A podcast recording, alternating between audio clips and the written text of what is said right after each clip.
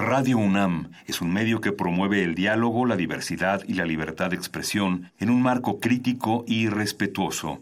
Los comentarios expresados a lo largo de su programación reflejan la opinión de quien los emite, mas no de la radiodifusora.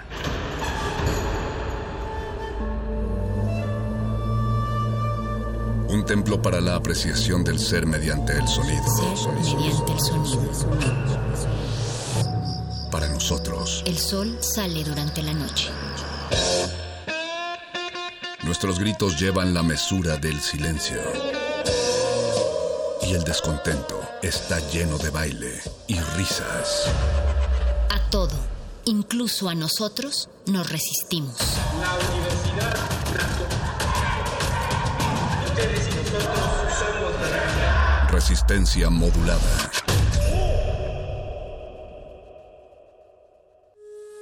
Todo sonido ejecutado es una imagen en la mente. Pero no todas las imágenes merecen su sonido. Nos resistimos a perder el tiempo con una mala película. Para eso tenemos a los críticos. De Retinas. Una proyección a 24 cuadros por sonido. Martes, 21 horas. Por resistencia modulada, 96.1 de FM. Radio. UNAM. Experiencia sonora.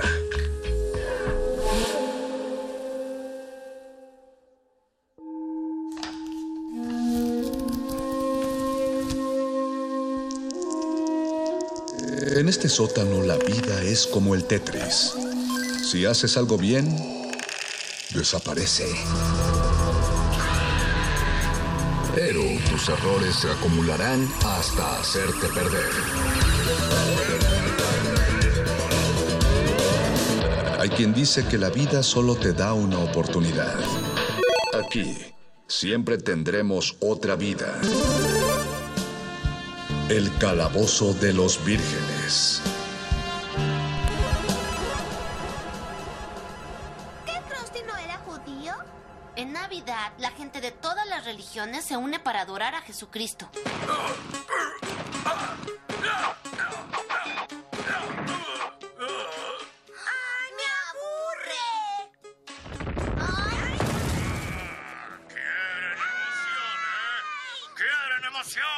Sientan una probada de esto. ¡Ay, caramba!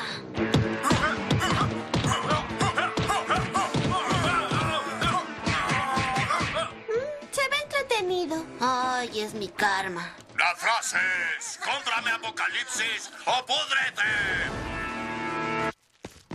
¡Cómprame Apocalipsis o púdrete! ¡Bart! Jovencito, en esta casa se usa la palabra por favor. Es el mejor videojuego del mundo. Lo siento, amor, pero esos juegos cuestan más de 70 dólares cada uno.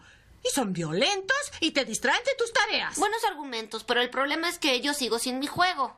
Yo sé cómo te sientes, Bart. A tu edad quería un futbolito eléctrico más que nada en el mundo. Mis padres me lo compraron y fue el día más feliz de mi vida. Hasta mañana.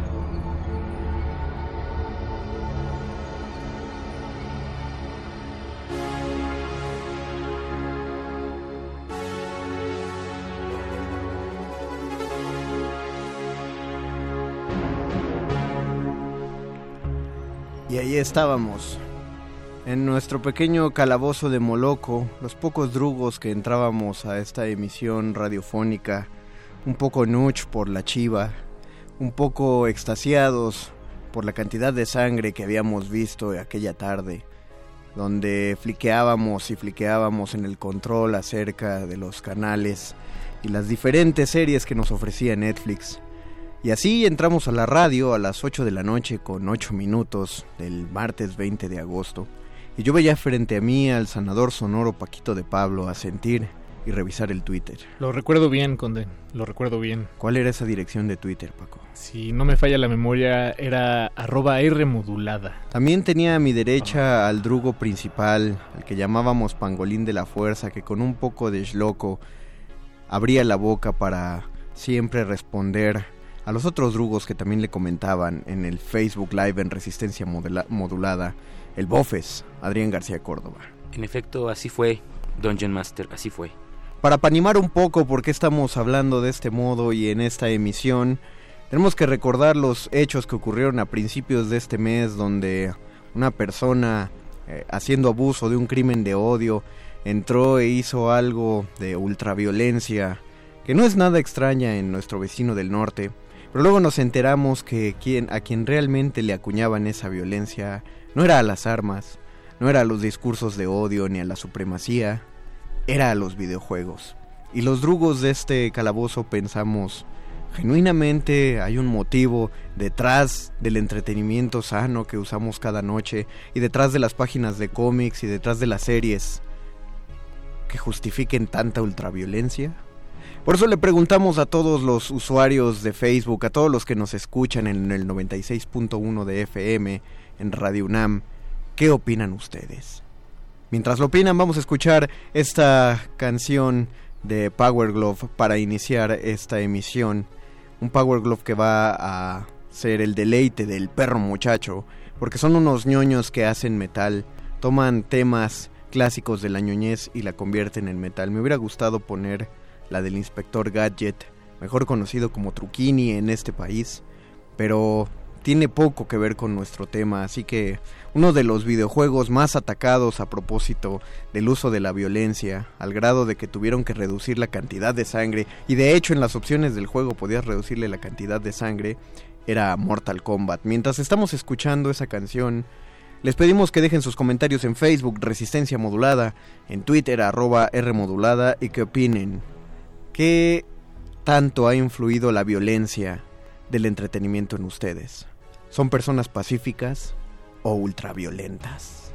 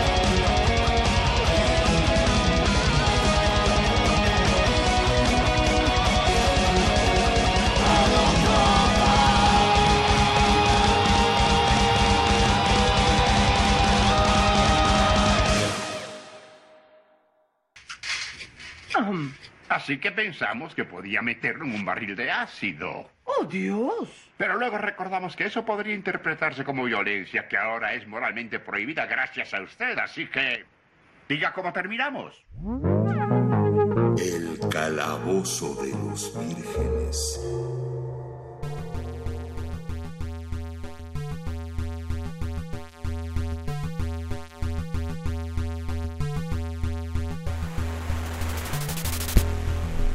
Regresamos al calabozo de los vírgenes. Escuchamos The Power Glove. eh, es Iron Combat for the Mortal Man porque utilizan, hacen un mashup no solo del tema principal de Mortal Kombat, sino de Metal Man de Mega Man 2. Y con esa... Lo, curioso es que... Ve, ya escucharon eso, solamente, solamente teníamos tres personas planificadas para este programa, pero en el momento que empezó a sonar metal, se materializó el pentagrama del piso por el cual el perro muchacho siempre llega a la cabina y aquí está con nosotros esta vez el berserker metalero. Bienvenido, perro. Muchas gracias, Dungeon Master. Sí, venía escuchándolos y cuando vi que pusieron a Power Glove dije, oh, tengo que entrar a esa cabina. Tal vez sí deba ir a trabajar hoy. Tal vez sí. con la capa de Spawn que siempre trae el perro muchacho. El tema de este día es violencia, violencia en el entretenimiento, violencia en juegos, violencia en series, en caricaturas, pero violencia, violencia, violencia chida, porque claro, la, la violencia tiene un chorro de matices, un simple zape puede ser violencia, o decirle estúpido a alguien es violencia, o incluso ser pasivo, agresivo y hacer un comentario irónico también es violencia, pero aquí estamos hablando de la violencia explícita, explícita, gráfica, balazos, Snuff. Snuff, eh, go- Gore. golpes con hachas, películas slasher, Tommy Jerry. Tommy Jerry, más bien Tommy Scratchy. Daly. Bueno, Tommy Daly, sí. Tommy Daly, sí. Tommy Daly eran, Scratchy, cómo no, sí. eran mucho más, más violentos. Las caricaturas actuales de Adult Swim, que son, que ya traen una carga violenta más que física, mental y, y social, pero, pero pues también no dejan de lado. I'm lo- looking at you, Rick and Morty. Entonces, ustedes coméntenos. Vuelve la, la, la, la pregunta eh, principal, pero esperemos que no sea la rectora porque la respuesta es muy rápida y yo creo que todos la pueden dar. ¿Los videojuegos y las series violentas vuelven violenta a la gente? ¿Qué opina usted, eh, Paco de Pablo? Eh, yo creo que decir que sí, eh, es, es decir, imaginemos que, que respondo que sí, Ajá. lo que me diría a mí mismo... A ver, di, dite- di que sí primero. Sí. Ok. ¿Por qué? Entonces lo- yo lo que me, diri- me contestaría ya eh, saliéndome de, de ese personaje que acabamos de crear es que creo que es una visión muy muy simplista. O sea, creo que creo que habría que indagar eh, más, o sea, habría que hacer una pregunta tal vez más compleja para, para responderla bien. Y además creo que la violencia no viene de un lado nada más nunca, ¿no? Creo que creo que si bien la violencia tal vez sí es algo que, que se genera cultural y socialmente y se, se manifiesta en el individuo, decir que viene de un solo lado es, eh, pues se ignora todo lo, lo- complejo que es eh, la cultura. Eh, pero de entrada creo que no, o sea, creo que no, los videojuegos no hacen violenta a la gente eh, Per se. per se, Sí. exactamente. Señor yo- Bofes, ¿usted qué Yo, yo, yo abonaría, además de ese, ese argumento, diría que pensemos un poco en, en contexto, ¿no? De- vamos a pensar en todas estas estos adolescentes que han eh, provocado o causado algún tipo de eh, tiroteo en cualquier lugar o individuos incluso adultos que lo han creado, ¿no? Yes. Para poder afirmar que los videojuegos son los que son la causa primaria de este problema, tendríamos que asegurar que todos y cada uno de estos individuos jugó o fue fan, por ejemplo, de Halo o de algún shooter o algo así, ¿no? Eso Mortal es Kombat. De Call o of Mortal Duty. Kombat, Call of Duty, lo que sea, habría que asegurar primero eso. Una vez que aseguramos eso, tendríamos que pensar entonces que el porcentaje de personas ¿no? que hacen un tiroteo frente a las personas que juegan los mismos juegos pero no hacen un tiroteo es aplastantemente eh, superior. Por lo tanto, bajo sentido común natural, uno podría afirmar que la psicopatía que genera este eh, tiroteo, la, la causa original mental de esta circunstancia, no depende estrictamente de los juegos eh, violentos. ¿Por qué? Porque si así fuese, entonces tendríamos tiroteos cada semana perpetrados por un tirador diferente en cada escuela de Norteamérica, porque recordemos que estos juegos son generalmente líderes en venta, son juegos generalmente con muchísimos jugadores a nivel global, y creo que es, es una falacia argumentar que eso causa que el niño sea violento, por ejemplo, por encima de a lo mejor conductas sociales o intrafamiliares que pueden ser violentas, ¿no? Como Decían por ahí que una causa más que esos juegos podría ser el bullying. Por ejemplo, se sabe que las personas que hacen tiroteos generalmente en escuelas sufren o han sufrido bullying intenso. Que es es decir, abuso, ¿no? me El parece que culpar, culpar a los... Perdón, para Twitter el bullying es abuso. Una disculpa, una disculpa. La guerra de las galaxias, Sí, abusiva. abusiva. Eh, eh, creo que ahí es como tapar el sol con un dedo, decir que la culpa es de los videojuegos, porque es como negar la, la importancia del contexto intrafamiliar, que sabemos que en Estados Unidos de Norteamérica son, suelen ser contextos muy adversos. La familia prototipo no es la familia norteamericana como la conocemos, entonces eh, las series nos dicen una cosa, pero lo cierto es que hay mucha marginación, hay mucho eh, padres divorciados, matrimonios fallidos, familias con violencia y con maltrato. Por lo tanto, me parece que es incluso hasta injusto, ¿no? Eh, filosóficamente hablando, que eh, se culpe a los videojuegos de esto. Porque eh, yo jugué, por ejemplo, de niño jugué Resident Evil. Y no mira voy lo bien que me desarrollé. No, no, mira, no diría eso jamás, en ningún momento diría eso, pero pues no voy por la vida queriendo tirotear gente, ¿no? Y, y creo que eso, aunque no es una explicación que sea científicamente aceptable, por lo menos puede dar cuenta un poco y dar orientar hacia dónde va realmente el problema. Y creo que en el caso específico de Norteamérica, que es donde estos tiene mayor efervescencia, pues me parece que es como lavarse las manos de un problema social súper mayor y culpar al primero que se atravesó, que fue casualmente un videojuego, o los videojuegos, o el anime, O la el manga, música. Le han querido la echar la culpa a muchas cosas. a las series, a los superhéroes incluso, o sea, e- eso me parece terrible porque es tanto como decir, pues la culpa no es nuestra, ¿no? O sea, no, no es como educamos a nuestros hijos, es los productos que el capitalismo les vende, ¿no? Me parece que es una falacia total. Pero muchacho. Mago Conde, existe una teoría de la comunicación al respecto incluso. Se llama la teoría de la aguja hipodérmica. Y si de algo me ha servido cuatro años truncos de carrera de comunicaciones para hablar de eso en este programa ahora mismo. Muy bien. La teoría de la aguja ¿Ah, fuiste a la hipodérmica. universidad? Sí. Eh, acabo de venir de allá, de hecho. Ah, genial. Entré hace una semana. la teoría de la aguja hipodérmica en comunicación básicamente es como, como te lo imaginas. O sea, los medios son una aguja, entra por debajo de tu piel, te inyecto información y entonces, según esta teoría, inmediatamente tú te la tragas completa y haces todo lo que te dicen los medios. El experimento social más notorio al respecto es La Guerra de los Mundos de Orson Welles, que pues los que no lo sepan es una dramatización que se hizo a nivel nacional en la radio en Estados Unidos y dijo que básicamente venían los extraterrestres a invadirnos y por lo menos la mitad de las personas que escucharon esa transmisión salieron corriendo de sus casas con un rifle pensando que efectivamente nos estaban invadiendo los extraterrestres y de ahí surge la idea de estos medios poderosos que básicamente manipulan la mente de la gente. Pero como bien decía Víctor y Paco, pues la teoría se cae en el momento en el que alguien escuchó la transmisión y no salió a la calle y no pensó que fuera algo real. Porque además la, la teoría de la aguja eh, hipodérmica, Hipodérmica. eh, asume a las audiencias como entes pasivos. Absolutamente absolutamente manipulables. pasivos y manipulables. Y, y de hecho, la mejora, entre comillas, de esta teoría se llama teoría de usos y gratificaciones. Básicamente lo que dice es que tú consumes los medios y los mensajes que te gusta escuchar. O sea, no es el mismo personaje el que escucha a Joaquín López Dóriga que el mismo personaje que escucha o que lee la jornada, ¿no? O Qué el sé que yo. escucha Metálisis. O el que escucha metal. Sí, sí Ándale, exacto. no es el mismo personaje el que consume un juego violento que el que consume un juego que no lo es o el que no consume juegos. Entonces básicamente lo que tú haces es consumir productos con base en tus valores, con base en tus creencias, con base en la educación que se te dio y, ¿por qué no? Por- probablemente también con base en tus problemas mentales. Más bien la pregunta ahí es, ¿por qué existen juegos violentos? Ahí, eh, eso, qué bueno que lo dices, porque, bueno, mandamos saludos a todos los que nos han comentado en nuestra transmisión de Facebook Live. Saludos a todos los que nos han comentado en la transmisión. Hola. Hola. Hola. Pero aparte, eh, nuestra amazona de la voz, Diana Janet, que no está aquí presente, pero está en ¿Y el qué no? Facebook Live, no lo sé. Ah. No lo sé. Dijo, yo quiero saber su opinión de por qué nos gustan los juegos, videos y otras cosas tan violentas. Yo creo que es un poquito sacar esa ira que de repente se nos junta de una forma en la que no estamos golpeando a gente de verdad. Pues hay. Sí. también teorías al respecto. De Yo- hecho- yo, quiero traer a Desmond Morris. Sí, de hecho, hay un capítulo ¿Y- de House of? Cards con donde este señor eh, Frank Underwood está que se lo lleva el diablo y lo que hace es se sienta en su en su en su eh, centro de entretenimiento en la Casa Blanca, prende un juego que te sugieren que puede ser o Halo o Killzone según, pero como PlayStation supongo que era Killzone y se pone a dispararle a la gente. ¿no? Y, y se nota y se nota que es como una especie de fuga catártica, Claro. como para no, no, no realmente agarrar gente a balazos en la Casa Blanca, que algo le había pasado, no recuerdo bien qué.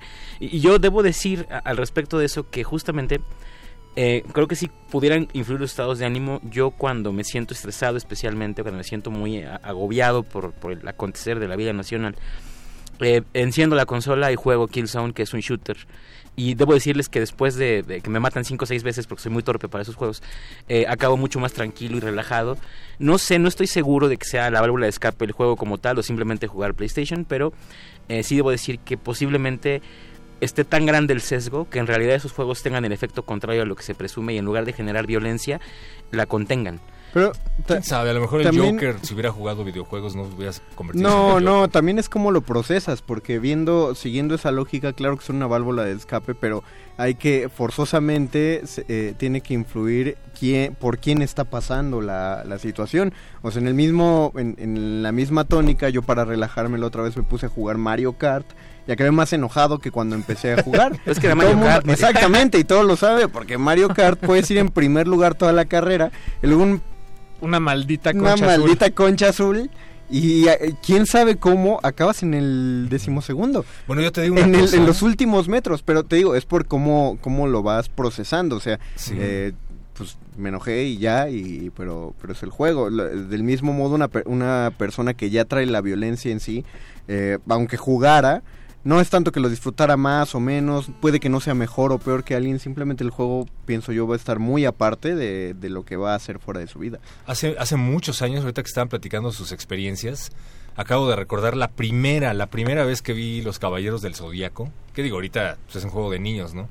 Pero la primera vez que los vi, Iki de Fénix estaba ahogando literalmente en la sangre de Shaka de Virgo. O sea, le hizo una herida y como es un ser divino, se empieza a ahogar. Y, literal le, está entrando la sangre por la nariz ahí, que un mar de sangre. Entonces cuando yo vi eso delante de mi abuela y de mi mamá, ellas dos se escandalizaron y yo recuerdo claramente haber sentido como un alivio porque estaba enojado. Al, tuvimos alguna discusión familiar y lo vi y dije, wow. ¿Cuántos años tenía? No recuerdo, ocho años. Tal vez- 10 tal vez años. 22, dice. Tal vez 22. Estaba muy... Fue ayer. Digo, yo, me acuerdo haber leído a Desmond Morris que hablaba justo de esto. Un antropólogo famoso que escribió El mono desnudo. Y dice que literalmente evolucionamos más rápido de lo que nos... Nos urbanizamos más rápido de lo que hemos evolucionado. Es decir, todavía tenemos reminiscencias evolutivas de tus pulsiones de querer ir a cazar mamuts para comer y de Sí. ser un asesino. Entonces necesitamos las válvulas de escape, como decía Víctor, para dejar salir todo eso y después ir a, co- a comprar nuestra carnita al súper, ¿no? Y no matar a nadie en el camino. Digo, sí, exacto. O sea, es eso, pero además yo, yo le sumaría que, que no hay que perder de vista que la violencia o, o la, la violencia inherente del ser humano está ahí desde mucho antes de que existiera de que existieran los videojuegos, la música metal y el cine e incluso los cómics, ¿no? O sea.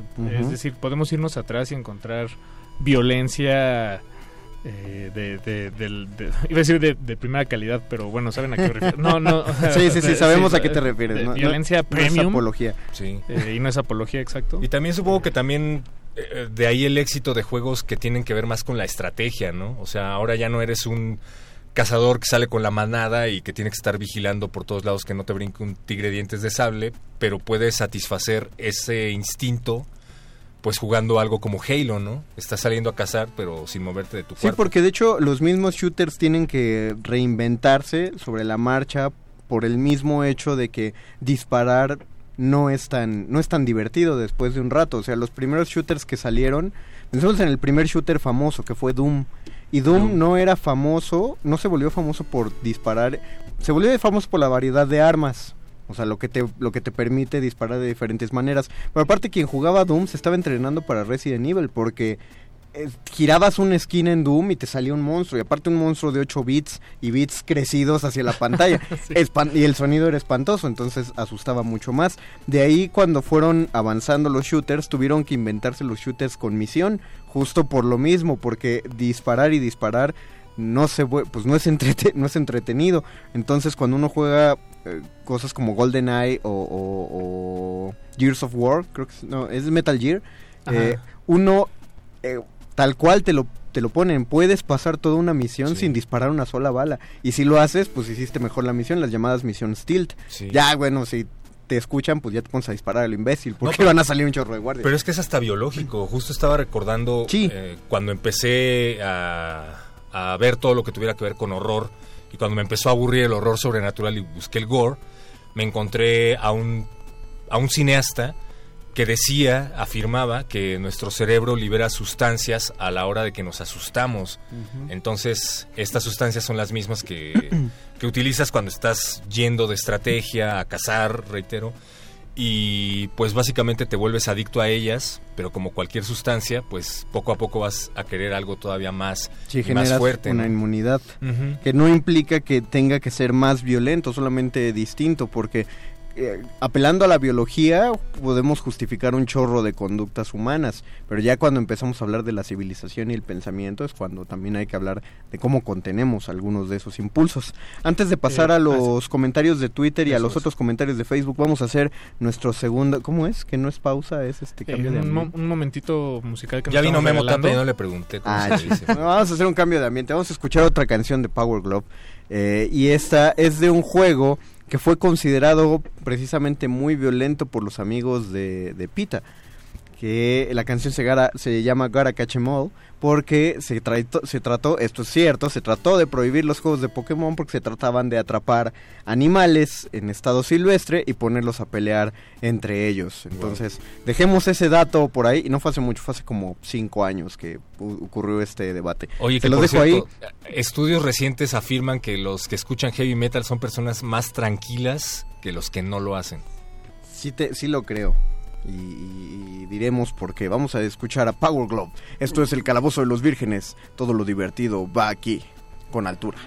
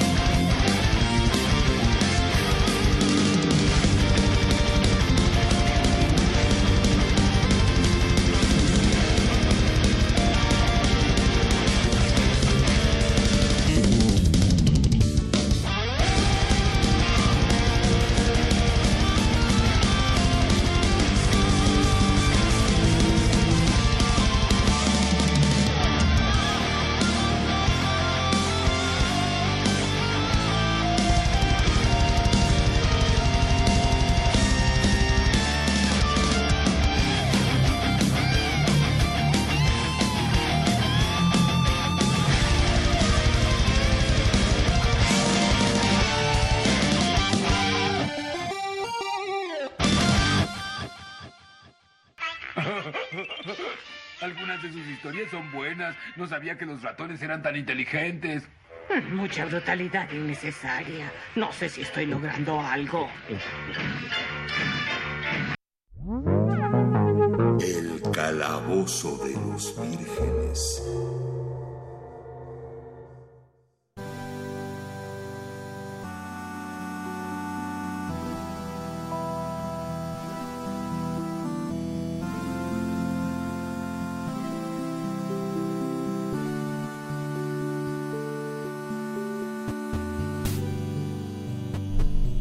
Acabamos de escuchar a Power Glove eh, con Gotta Catch Em All. Tenemos comentarios en nuestras redes sociales. En Facebook, Lorena Castaneda dice: Hola, yo pienso que todas las personas tenemos un índice de maldad dentro de nosotros y la violencia en los juegos y caricaturas están enfocados a esa maldad para darnos un poco de placer sin nosotros accionar contra otra persona. Está bien. Exacto. Definitivamente. ¿Qué dice Twitter? En Twitter nos saludan eh, varias personas, voy a irme en orden. David García nos dice, los videojuegos o las películas violentas no vuelven violentas a las personas, considero que es una catarsis. Muy bien. Luego nos escribe hecho, Eduardo es. Almazán y fíjate, este comentario está bastante, me, me- me gusta cómo lo, lo armó. Tal vez el videojuego violento hace una suerte de teatro, teatro griego con su propia forma de catarsis, de resolución de conflictos sin sufrir la tragedia. Wow. Y No nos- entendí. y nos escribe Diana o del Get a Hotmail 1 y dice, ah, nada más nos, nos manda saludos. Ah, hola, hola, Diana. Brutales saludos. Brutales saludos. Saludos, Gore. Oye, estaría bueno que nos dijeran cuál es el producto más violento que conocen. Para ver si es verdaderamente violento, les podemos recomendar algo todavía más violento. ¿El acto? No, no, no, el producto. Ah, o sea, una entendí, el serie, acto más violento. un cómic o un videojuego Ándale. que se les haga extremadamente violento. Ándale, es una buena idea. ¿Qué más? David, David García nos, nos acaba de escribir y nos dice, no es metálisis, pero a mí el metal me ayuda a contener mi ser brutal. No, déjalo, déjalo salir. Y dice Zaira Pero- Lara. pero a solas. Lo más bonito es jugar Monster Hunter. Ese no lo he jugado. Ese no lo he jugado. Bueno, sí, ¿Es bonito Está chido, o es pues. muy violento? Es que es. eh, yo, todo, todo lo que sea formato Pokémon, pero no es Pokémon. No, me- No te- y eso que me. no es- te llena. Pero es, es una cosa de fanatismo grado religioso. Porque de hecho creo que uno de los juegos que puede asemejar Pokémon y que se ve muy interesante es Medabots. Que hasta tuvieron su caricatura que sí vino a México a principios de los 2000 algo así. Estaba chida y es una buena idea. Robots que vas mejorando, pero so- conforme compras partes. Pero pues no, como es formato Pokémon, no, nada más Pokémon hasta la muerte. Qué ñoñazos. Así soy yo, perro muchacho. De fondo estamos escuchando una versión en 8 bits de, de Freebird de Linear Skinner. Porque ha sido una muy rola- metalero, Conde, muy bien. no, es que, y es que aparte justo esta rola empieza como súper tranquila, pero a la mitad tiene una parte que se empieza a acelerar y que fue utilizada en la película de The Kingsman para la famosa escena de la pelea en la iglesia, es una de las secuencias de pelea más chidas que uno puede encontrarse en el cine. Si no la conocen, solo busquen Kingsman, escena pelea y... Puta, con, con la música es... A mí me gustó, yo ahorita la que tengo en la barra alta es eh, una escena de John Wick 3, no sé si ya la vieron. No, no la he visto, Hay pero una pelea de, de cuchillos, entonces todos están lanzándose cuchillos por todas Guau. partes y unos sí se clavan y otros los cachan y otros los esquivan. Y es, Es como un duelo a muerte con cuchillos. Es un duelo a muerte de- con cuchillos de ¿Qué- John Wick contra otros 20 Ah, asesinos, entonces es muy... muy- Yo creo que van a pelear con cuchillos.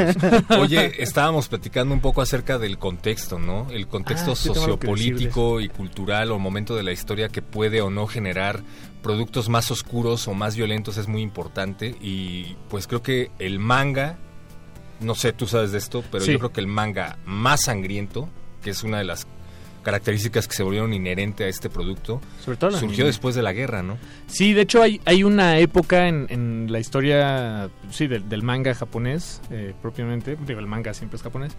Eh, en, este durante Es que es importante porque Sí, sí, sí, es muchos bu- lo es han bu- replicado. sí, es ¿no? bueno aclararlo. Sí, pues, o sea, en las épocas en las que Japón estuvo en guerra y ya se hacía manga y se, y se publicaba y se producía de manera, eh, bueno, para las masas, ahí es muy notable que la mayoría de los temas trataban, o más bien eran, eran historias de o de soldados o de pilotos de, de aeronaves.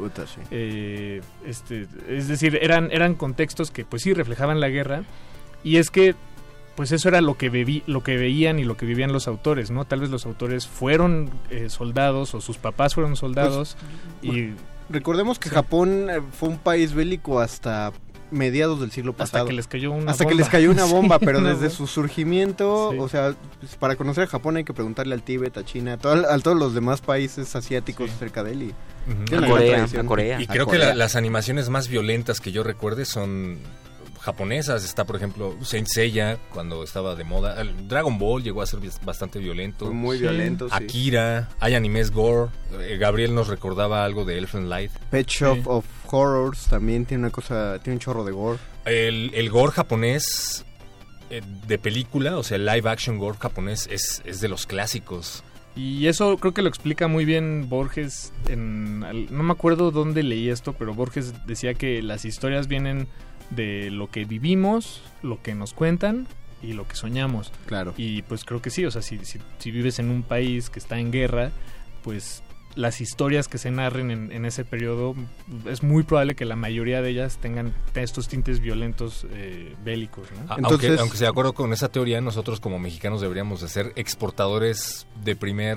Pero de es que no producimos muchas historias. No, pero lo, lo- En- lo o sea, somos. bueno, en cómic y en- Solo vean desde 2010 los premios nacionales de literatura, bueno, de narrativa, o sea, las novelas que ganaron por ahí de 2010, 2011, 2012, los premios nacionales eran narconovelas, o sea, Mm. hablaban justamente sobre narco y lo que por lo que nos conocen en productos internacionales al hacer series tiene que ver con narcos y, Sí, y claro, claro. de- de Sí, ese es tipo de violencia y secuestro, o sea, todo lo que sea tráfico o secuestro o violencia o balazos, pero todo tiene que ver eh, indirectamente con el narcotráfico porque es el contexto que estamos viviendo. Por lo que ustedes dicen entonces, no es que los videojuegos violentos estén generando gente violenta, sino que la sociedad violenta es la que está demandando los videojuegos shooter, es lo que Sí, entiendo, y ¿no? además quienes crean la violencia. Yo la verdad no creo que el Chapo Guzmán llegue, eh, antes de que lo cancelaran, no creo que el Chapo Guzmán llegara de una balacera a jugar Halo y dijera, sí, efectivamente es lo que voy a hacer contra los Zetas, y al No. otro día lo pusieron en práctica. Sí, no, no, No, de hecho creo que más bien la- las posturas serían distintas, ¿no? Yo creo que, que alguien que tiende a expresar la violencia fuera, digamos, de estos contextos lúdicos, me parece que precisamente obedece a una eh, autorrepresión que después estalla, ¿no? Y revienta contra el mundo real. Creo que una persona que puede, digamos, ir depurando esas... Porque yo creo que todos en la vida, todos hemos tenido momentos en los que queremos, no sé, golpear paredes o queremos dejarnos llevar por este instinto, ¿no? Eh, natural, violento de, autopreservación. Pero yo creo que la diferencia estriba precisamente en que hay quienes buscan el modo de depurar eso, como de desviarlo hacia una conducta o no violenta o por lo menos menos agresiva. Y hay quienes ni siquiera pueden notar que esto existe, pienso en psicopatías, porque no hay que olvidar que una persona que entra a una escuela, a un supermercado, a lo que sea, a soltar balazos a lo loco, no está bien de su cabeza. O sea, esto es crucial. Una persona que hace eso no puede estar bien de la cabeza. Por lo tanto, ¿no? Tenemos que asumir que no se le puede tratar bajo los estándares de una persona común y corriente. Y eh, eso, eso no es para demeritar su conducta, simplemente es, es- esta enfermedad mental no es eh, excusa para conducirse así, pero sí hay que entender que difícilmente va a ser una persona, digamos, en sus cabales o sana, porque creo que en ese caso, en lugar de hacer un tipo de, ese tipo de cosas, posiblemente sería una persona violenta en otros ámbitos, no específicamente en los tiroteos, porque ojo, y esto quiero que se señale así como con muchísima claridad. Llama la atención la violencia cuando es una violencia, llamémosle así, extraordinaria, es decir, que alguien entra con un rifle y balacea a un lugar. Pero en realidad creo que no hay diferencia, si lo quieren ver desde la perspectiva de la violencia, entre eso y un eh, señor que golpea a su mujer, o un señor que golpea a sus hijos, o un señor que golpea a gente en la calle, que los hay. Y, pero de eso nunca hay escándalo, es decir, como que es la violencia tolerable, pareciera, ¿no? Como que hay un nivel de, violencia que es como socialmente aceptable. Nadie jamás culparía un videojuego porque un fulano le pegó a su hijo de 5 años un, eh, un testarazo porque le contestó mal. Nadie jamás culparía un videojuego. Es decir, creo que hasta en eso la misma Mm. sociedad violenta busca como auto exculparse y auto, pues sí, una apología propia. ¿Y a quién encontró? Pues a lo primero que se le ocurrió que pudiera estar influyendo, que es un videojuego, o el anime, o las series, o las películas. O sea, no me sorprendería que alguien culpe incluso a las películas de Marvel, porque pues hay violencia, aunque sea bastante velada en el caso de Disney. Pero seguramente películas como Hellboy o como Spawn o como otras películas como Depredador o Alien o así, pues, o sea, si esas fueran la causa de la violencia, habría que preguntarnos entonces qué tan frágiles somos como mente humana, ¿no? Y, y a mí me preocupa justo el momento de fragilidad en general que estamos viviendo. O sea, porque, por ejemplo, en el restreno de Dragon Ball, en la película de Broly, no hay una sola gota de sangre. Y yo me acuerdo cuando a Vegeta prácticamente lo entierra Goku después de que Freezer lo tortura y fue una escena bastante violenta. Eh, la nueva versión de Los Caballeros del Zodiaco de Netflix, que también está Puta. como versión Dora la Exploradora, independientemente del doblaje que es terrible. Eh, me preocupa un poco que se estén empezando a extinguir estas válvulas de escape, sobre todo con un contexto de violencia en el que abres el periódico y se te escurre un dedo. Pero siempre va a salir algo que lo va a equilibrar, o sea, por uno ¿Dónde que se está? pierde- Lo necesito ya. Todavía están, hay muchos videojuegos, perro, y está Ricky Todos. Morty, está Están todos, y están, pues no sé, hay, hay, hay gente que justamente por eso, eh, no sé, pues escribe las historias, las genera, eh, consume a chorros este tipo de series. Eh. Dice Salomón Brian García, el manga MPD Psycho es brutal. ¿Conoces MPD No, ese no lo MPD Psycho, deja tomo nota. Efren Vázquez, no pienso que los videojuegos le ha- te hagan violento, sería como decir que el alcohólico lo es porque tengo amigos borrachos, es sencillamente es trasladar la propia responsabilidad a otro, no asumimos responsabilidades de nuestros actos. Bueno, pero eso sí puede influir un poquito. Sí, yo antes de conocer al perro era abstemio completamente. En esa violencia interviene la frustración, el entorno familiar, etcétera, pero al final uno mismo toma la decisión consciente o inconsciente de ser violento. Exactamente. es- ya habíamos citado esta escena de The Good Place, donde la chica justifica ser mala porque sus papás se divorciaron hasta que el diablo le dice, o sea, tú eras un ojete porque viviste lo mismo que la mitad de los niños de Norteamérica. Exactamente. entiendo. ponlo en- hay que poner en perspectiva. Apolo Degel, en Manga Saint Seiya y Full Metal Alchemist serían para mí los más sangrientos. School Days para mí en plataforma School al final es el más sangriento. Es en donde aparecen unos monstruos. Tengo una, una pregunta emergente, queridos eh, rol- salió. ¿Violencia equivale, más bien sangriento equivale a violento? Ah, qué bueno que lo que lo dices, que lo preguntas. Excelente pregunta. Excelente Buena pregunta. pregunta. Porque, pues, creo que Sí, inherentemente no, no, no necesariamente. Eh, voy a dar un par de pasos atrás. Esto me recuerda a un libro que está publicado en el Fondo de Cultura Económica en la colección, eh, creo que es Tezontle o Cenzontle, ¿no? los que son rojos y, y pequeños y flaquitos. Ten- A ver, síguele, síguele, síguele. Sensontle. Sensontle. Y se llama La soledad de los moribundos de Elías Norbert, o Norbert Elías, no sé, nunca, los dos son nombres y apellidos, creo. Entonces, eh, lo- de lo que habla este, este libro es de la relación que tenemos eh, hoy en día, en el presente siglo XXI, con la muerte y cómo eh, ha cambiado drásticamente con el paso del tiempo, eh, yéndonos hacia atrás, porque pues hoy en día si alguien muere, eh, pues llega tal vez la, la ambulancia, lo, lo guardan en estas bolsas, guardan el cuerpo en estas bolsas negras, eh, alejan la familia, probablemente, no estoy generalizando por supuesto, ¿no? Claro. Este, habrá casos que no, pero la familia tal vez no quiere que los niños lo vean a la persona muerta y una vez que se llevan el cuerpo a la morgue lo, lo guardan, incluso en algunos hospitales cuando alguien fallece, el cuerpo lo, lo llevan por unas escaleras especiales para que no esté por los pasillos, para que nadie se saque de onda y nadie lo vea. Ah, es como esta, es, es esta, eh, pues sí viene desde la ideología eh, de, de, pues como mantener a la muerte de lejitos, ¿no? Este, tal vez de, de- de encerrarla y contenerla y que, que parezca que no está ahí, cuando en realidad tal vez hace 200 años, si se moría algún familiar, pues la- lo velaban en la mesa Pues de la casa pues durante existían, días. ex- el siglo XIX es el siglo de las fotografías Postmortem, lo más exacto. creepy del mundo. Para nosotros, Para sociedad nosotros. siglo XX, que como dice Paco, siglo XXI, que queremos alejar la muerte, alejar la idea y el concepto y la palabra muerte. Sí, de- Y es, y es algo ya más san- sanitizado y. Sí, no, incluso en, en un accidente automovilístico en la calle, uno nunca sabe de dónde cuernos sale una sábana para tapar el cuerpo, por es, ejemplo. es lo ¿no? primero que lleva. Sí. Creo que hasta las patrullas es de lo que traen en la cajuela. Sí, Ah, no, y a veces sin que sí. pase la patrulla, o sea, a- alguien de alguna forma obtiene No, y deja tú eso. Yo, a mí no Digo, me eso pregunto. creo que también está, bueno, no sé, digo, Es para evitar el morbo, ¿no? Sí, Está- exacto, exacto. y bueno, pero ¿por qué el porque morbo, no? O sea, ¿por qué es- causaría porque es un morbo? accidente. Exacto, no, o sea, pero pienso no, en... no, y aparte causa morbo por lo que dice Paco. O sea, si lo escondes tanto, cuando tienes ahora sí que la oportunidad de verlo, pues te va a llamar más la atención. Es un, e- es un fenómeno que a mí me molesta mucho cuando vas en cualquier transporte público y pasa una ambulancia y volteas a ver y ves a todos los demás que van en el metrobús o en el camión y todos voltean a ver la ambulancia. ¿Por qué? Porque es muy ruidosa. No es cierto, no, voltean a verla como si alcanzara- Esperando que se alcance a ver, ¿no? Desde ahí, Exactamente, hacia adentro, cuando no hay ventanas en la... Y de hecho so- son polarizadas y son reflejantes. Ajá. Adivinen por qué. Para que no, se- sí, no, no haya fotos, no haya chismosos, tal. Y, y, pero es por la, la, la búsqueda, mientras los censures, o sea, una, una persona en el siglo XIII, si veía que alguien se moría de peste en la calle, no se le iba a quedar viendo, era una...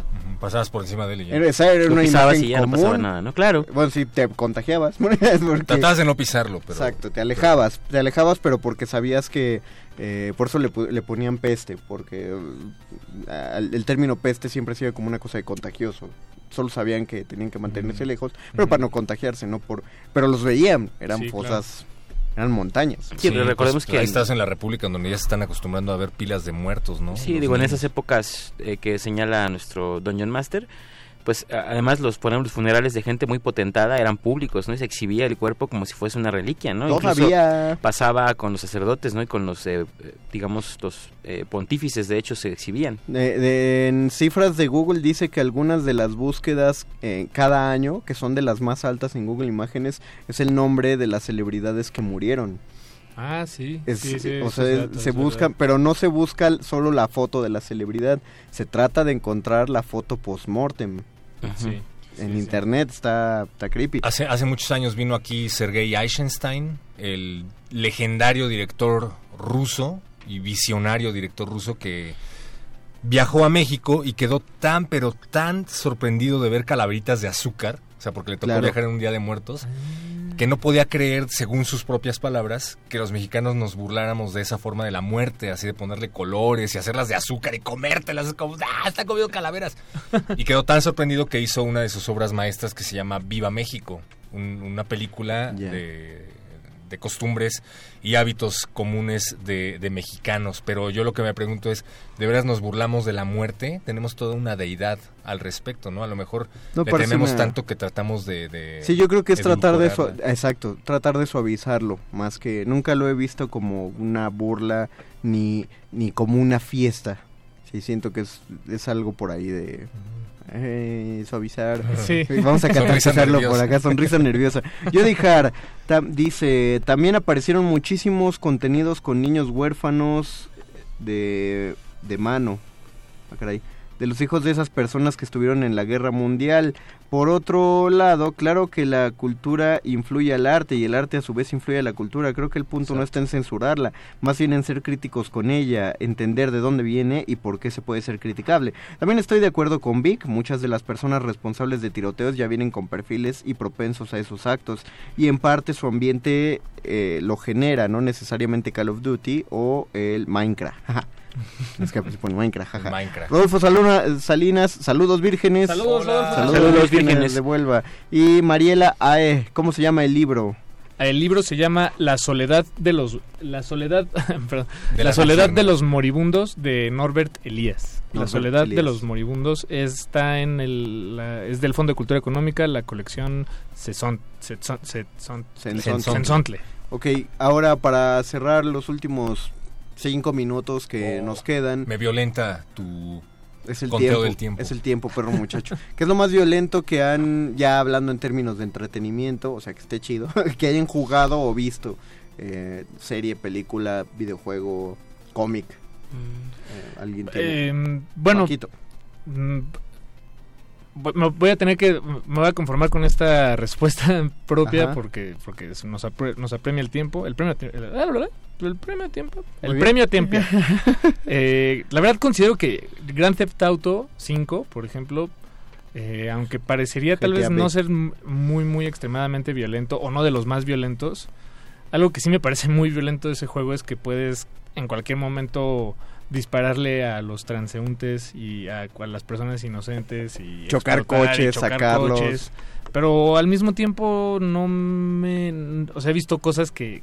Sí he visto películas o, o he leído cómics. La verdad no, no me viene ningún nombre a la mente, pero sí he visto algunos que, que el grado de violencia es tal que tal vez sí decidí, ah, bueno, esto tal vez en este momento no lo No quiero lo quiero consumir. Grand Theft Auto sí, siempre lo he querido consumir pero y jugar, pero sí me parece que es muy violento eso, ¿no? Como ese detalle de, de, de al- a- todos contra todos, este, haz lo que quieras, eres libre. Yo, re- Creo que es muy violento. Yo recuerdo que lo más violento que vi en mi vida, en mi, en mi infancia, y siempre lo considero como el día que se acabó mi infancia, fue cuando vi la película de South Park, porque yo no había visto South Park antes. Entonces, wow. esa, eh, esa fue mi introducción a South Park. Entonces la llevó mi hermano y dijo, sí, vamos a verla, él sí sabía. Son caricaturas. face. Son cari- No, no, no, él sabía hacia dónde iba la película, pero me Ok. dijo, sí, vela. Y para mí fue un impacto muy fuerte porque como yo no había visto South Park antes, pues no sabía que Kenny se moría en cada episodio. Entonces cuando mu- Kenny se muere en la película... muy violentamente. Y muy Se violentamente. unos tiburones No. ¿no? No, ese no es. No, ese es en... eh, Ah, es el es especial de Navidad. de Navidad y Sí. no se muere ahí. Creen Ah, que ahí se va a morir y no se se, cae al tanque porque la está poniendo la estrella del árbol. Se muere y se va al infierno y la canción la pero, canta James pero Hetfield, se muere porque eh, primero lo, lo se incendia porque apuesta con Carmen 5 dólares aunque un pedo no se puede incendiar se incendia con su pedo sale corriendo lo atropella una camioneta y le echa un montón de sal encima los médicos lo llevan a la sala de urgencias y le dicen que la operación fue exitosa lamentablemente sustituyeron su corazón con una papa horneada entonces le quedaban 5 segundos de vida y el corazón de Kenny explota y se muere, no lo salvan. Y todavía Cartman dice, fue mi culpa, yo le, yo le aposté y ni siquiera me va a dar mis 5 dólares. Y entonces se va al cielo y no sé, fue, fue como un, un momento de, ok, se murió el personaje, bueno, pero se va al cielo. Y luego lo rechazan del cielo y empieza a caer del cielo con una canción de Metallica, Little Boy You Go to Hell, eh, donde lo jalonean un montón de personas que están en el infierno, De y está el espíritu de Gandhi, y de un montón de gente famosa, llega con Hitler. Esa escena a mí me traumó muchísimo porque Wow. no podía creer que uno de los personajes se había muerto Sí, y sí, aparte sí. lo habían mandado al infierno. Entonces, ese es mi that's my Tus dos centavos. mi bio, mis dos centavos. Ajá. por si por si alguno de ustedes no tenían. Pues no, yo, yo creo que para mí y es que soy muy poco tolerante además a ese tipo de, de cosas, pero por ejemplo a mí Spartacus, la serie, nunca me gustó precisamente por eh, excesiva violencia, ¿no? sí, ¿Viste sí, Game sí. of Thrones? No, no, aún no, está ahí, algún día lo... Por ahí va también. Ajá, y, y de hecho creo que lo que me irrita un poco en algunos productos es la, lo que es la violencia y también la parte sexual eh, gratuita, o sea, hay como que no estoy seguro de que sea necesario, Claro. imprescindible, a veces parece que es como algo efectista para tener a la Sí, gente embobada, sí, sí, sí. pero pero no me gustó eh, y específicamente tengo muy claro el recuerdo de este personaje que crearon para la película de Silent Hill, eh, Red Pyramid. Eh, que va Ah, arrastrando una y trae trae cadáveres No, colgando Pyramid Head, ¿no? o no sé, en, Ah, en ¿o el juego se llama Red Ah, Pyramid, perdóname, pero- perdóname, ajá. perdóname, perdóname. Y, y, eh, para mí fue como es- esa escena, ese, ese escenario que tiene Silent Hill con sangre por todos lados, con cuerpos, con pedazos de cosas, me pareció sumamente eh, estresante en su momento, aunque el juego no es tanto así. Y por supuesto, bueno, Resident Evil, pero eh, justamente me pasa como con GTA. O sea, creo que es violento porque, o sea, de entrada el zombie viene descarnado y si no te cuidas te muerde y te saca, no sé. Pero eh, creo que es como algo que sí consumo y que sí me gusta. Me imagino que es porque es una violencia eh, survival horror ficticio por completo, pero sería como lo que más eh, recuerdo eh, con violencia. Y sí debo decir que yo tenía problemas cuando era niño para poder ver Dragon Ball, porque les parecía muy violento a mi familia, decían que no viera eso, ¿no? Y luego entonces eh, tuve que chantajearlos y decirles, bueno, Dragon Ball o Ranma y medio. No, bueno, no. entonces no, exactamente, mejor que vea golpes a que vea mariconadas. Fíjate, ¿no? fíjate lo, lo Exacto, grueso de la exacto. situación. Sí. Prefiero que mi hijo vea eso a que se vuelva homosexual. Qué, Sí. qué violento. Eso es Ese muy también es violento. otro grado de Sí, sí, saludos familia. Yo, pues- yo el gráfico. Ah, Pues sí, Pues no, sí. no, no. pero Eh, no es friki, entonces. Yo pues vi mucho gore, eh, Brain Dead, todo este tipo de, de películas. Deliciosas. Estoy tratando de recordar el nombre. Guinea Pig, también una película horrenda y espantosa, pero eh, creo que las que más me traumaron fueron en donde sí asesinaban animales en pantalla. Asesinaban Ah, sí. animales. Ah, bueno, hay una, la de can- eh, Holocausto Holocausto, Caníbal. Caníbal. Holocausto Caníbal es brutal, Es pero hay otra que creo que es la única película que he quitado después de que vi la escena. Se llama Los hombres detrás del sol. Ah, claro, la que habla del Eran el los Escuadrón 431 japonés. los que hacían experimentos tipo Joseph Mengele con prisioneros de guerra. Y sí es brutal la película, pero hay una escena en particular, fíjate, en donde un imbécil agarra a un gatito y lo avienta a un cuarto infestado de ratas. Y entonces ves como las ratas empiezan a comerse vivo al gatito. Y eso no es un efecto especial. De hecho, a raíz de este tipo de películas empezaron a crear legislaciones que protegen a los animales en las producciones. Es lo peor que he visto. La censura llegó a Perro Muchacho. Gracias, don Agustín Muli, en la operación técnica. Gracias, Alba Martínez, en la continuidad. Y gracias, Lalo Luis, en la producción. Es todo el calabozo que podemos hacer por ahora. Ahorita contestamos sus mensajes. Gracias a todos los que nos siguieron en Twitter, en Gracias. Facebook. Resistencia modulada, arroba R modulada. Se despide Paquito de Pablo. Gracias, gracias, gracias. Se despide Perro Muchacho. Gracias, Víctor. Gracias, Dungeon Master. Nos vemos hasta el próximo martes a las 8. Chao.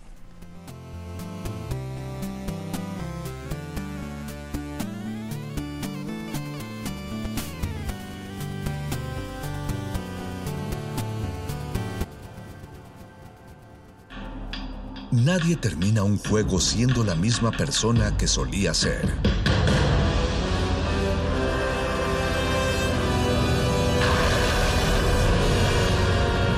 Seamos alguien más.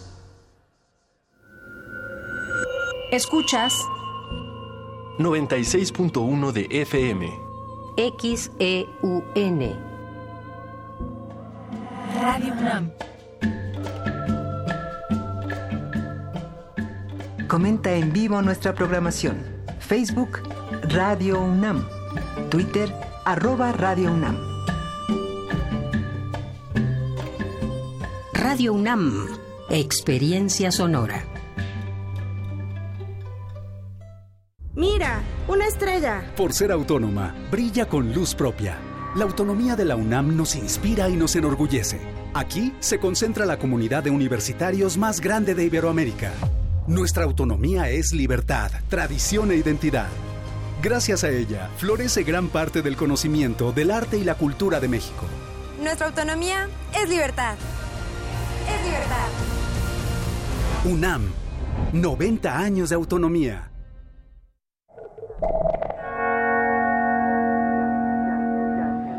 Jan Hendrix, Tierra Firme. Desde su llegada a México en 1975, Jan es una figura clave en la escena artística del país, produciendo obras inspiradas en la estética del viajero y naturalista, incorporando experiencias visuales y culturales. Museo Universitario Arte Contemporáneo, MUAC, en Ciudad Universitaria, del 4 de mayo al 22 de septiembre de 2019. Soy Luisa Valenzuela, estoy en descargacultura.unam. Lo nuevo. Está en voz de Emiliano Monge, escritor mexicano quien lee una selección de su libro La superficie más honda. Cuentos que hablan sobre un momento particular de México, de la violencia en México, de cómo la violencia calla. Las diferencias de clase son la primera de las violencias que hay en este país. En todos mis trayectos, descargacultura.unam va conmigo. Resistencia modulada.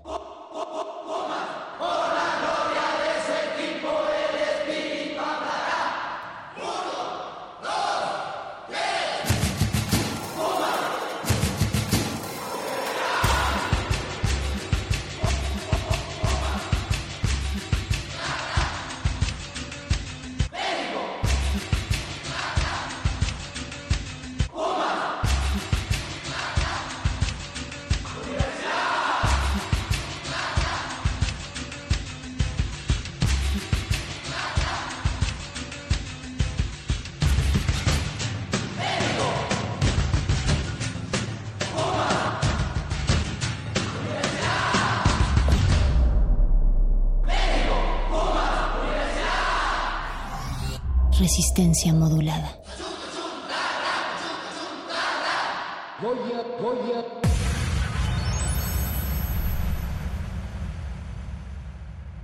La gran historia de esta ciudad, de este país, la hacemos un puñado de microhistorias.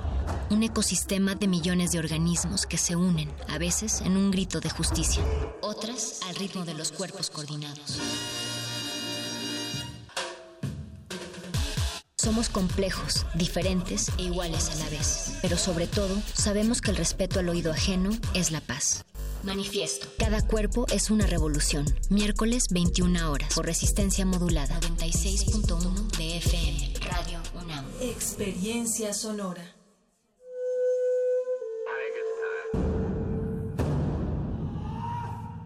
Solo hay dos momentos excelentes para ver una película. El primero fue hace 20 años, en su estreno. El segundo gran momento es hoy. De.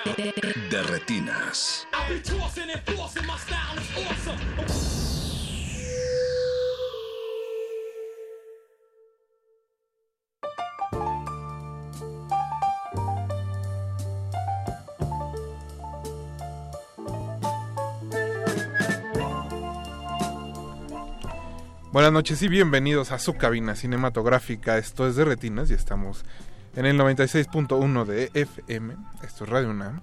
Y vamos a hablar de cine hasta las 10 de la noche. Así que aquí está a mi derecha Jorge Javier Negrete. ¿Qué tal, Rafa? Buenas noches. Y a su derecha Alberto Acuña Navarijo. ¿Cómo está, Rafa? Buenas noches. Hoy en la producción no está Mauricio Orduña, sino Eduardo Luis Hernández Hernández, quien de los teléfonos pasó a producir, como todo buen eh, escalafón sindical.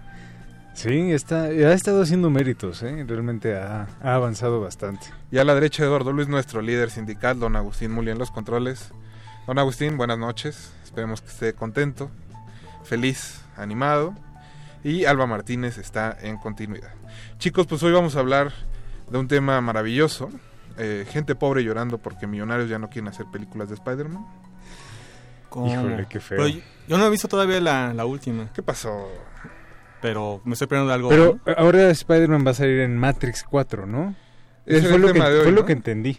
O, o, o, no sé si Bjork iba a hacer la música. Oye, estaba raro el Twitter. Sí, estaba muy muy muy caótico el asunto. Y, y además nada más una de las Wachowski, ¿eh? Nada más, ah, oye, sí, sí nada, cierto, más nada una. más una. ¿Una? ¿Lana ah. o...? Lana. Ah. Siempre ha sido la, el foco de atención. Sí. ¿Cómo, ella... se, ¿Cómo se llama la otra? Este. La, ¿La otra hermana? Este... Ah, caray. Pues vete, ¿cómo estará que no era el centro de atención? Bueno, si usted sabe, pónganos un tweet, por favor. Échenos un tweet, por favor. Recuerden no que estamos en arroba R modulada y en Facebook como Resistencia Modulada. También quisiera saber cómo va a revivir Neo. Buena pregunta. Porque viene Keanu Reeves en la cuarta, ¿no? Entonces. Pero nunca muere, ¿no? O sea, Neo es como John Wick, nunca puede morir. ¿Se volvió un virus? Es que acuérdate que al final dicen que en realidad es como un, un, una serie de, de, algoritmos que en la computadora que se van repitiendo cada determinado tiempo. Pues a ver cómo resuelven eso. Ya es hora de Lo dice el señor de Kentucky que está en unas televisiones. Pero ese no es el tema de esta noche. ¿Ah, no? No. No. Son 100 años del automóvil gris y vamos a estar... Plat no, tampoco. de las 3 horas de la versión restaurada. Mañana es la conferencia de prensa. Por Eso sí. Ah, bueno, ya nos pidió Luis que nos pongamos serios. Eh, en realidad vamos a estar hablando con las chicas de Gersal Films, eh, una página dedicada a ver el cine desde una perspectiva femenina y de género. No del género que te gusta, Navarijo. Ah, ¿no? No, no, no. No se trata de terror, sino de ver el cine. Ay, yo vine para eso, para hablar con nuestras invitadas de cine de género. No, no, también de eso vamos a hablar un poco. Bueno, un poco. Bueno, eh, porque también hay mujeres que están haciendo cine de género. Igual por ahí podemos también tocar el tema. También puede ser, puede ser. Así que ustedes no se despeguen, van a estar aquí Andrea Rendón y Jimena Ríos, parte del equipo de Girls at Film. Y pues nosotros vamos a escuchar un poco de música. Pero, oye, Rafa, cuéntame, ¿quién hizo la curaduría? A eso iba, te adelantaste, Jorge. Perdón. Ya está súper este, apuntado. Porque tenemos que dar el crédito. Claro. La música de esta noche la, eli la eligió una de nuestras radioescuchas, Eri Bank, que de, también dedica sus fines de semana a ser DJ. Claro. Y a vender una que otra cosilla.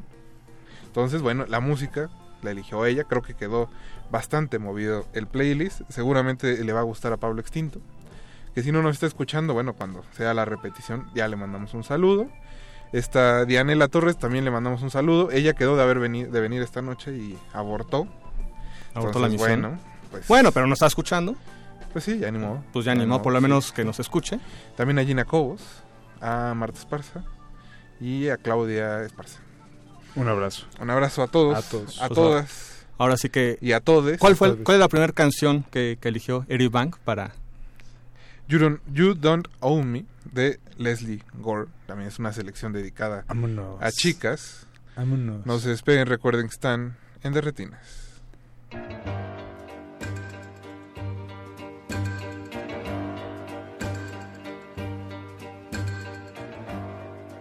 You don't own me.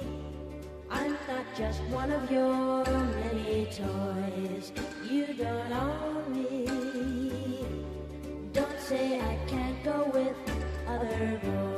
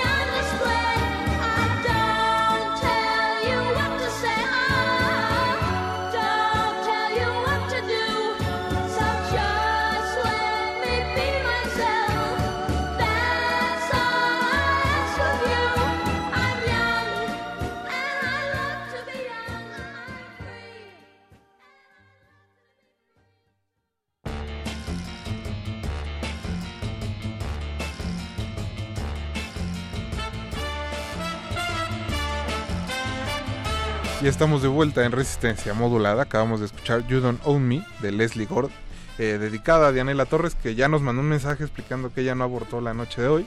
Entonces, ¿qué pasó? No sé, yo también eh, creo que merezco una explicación.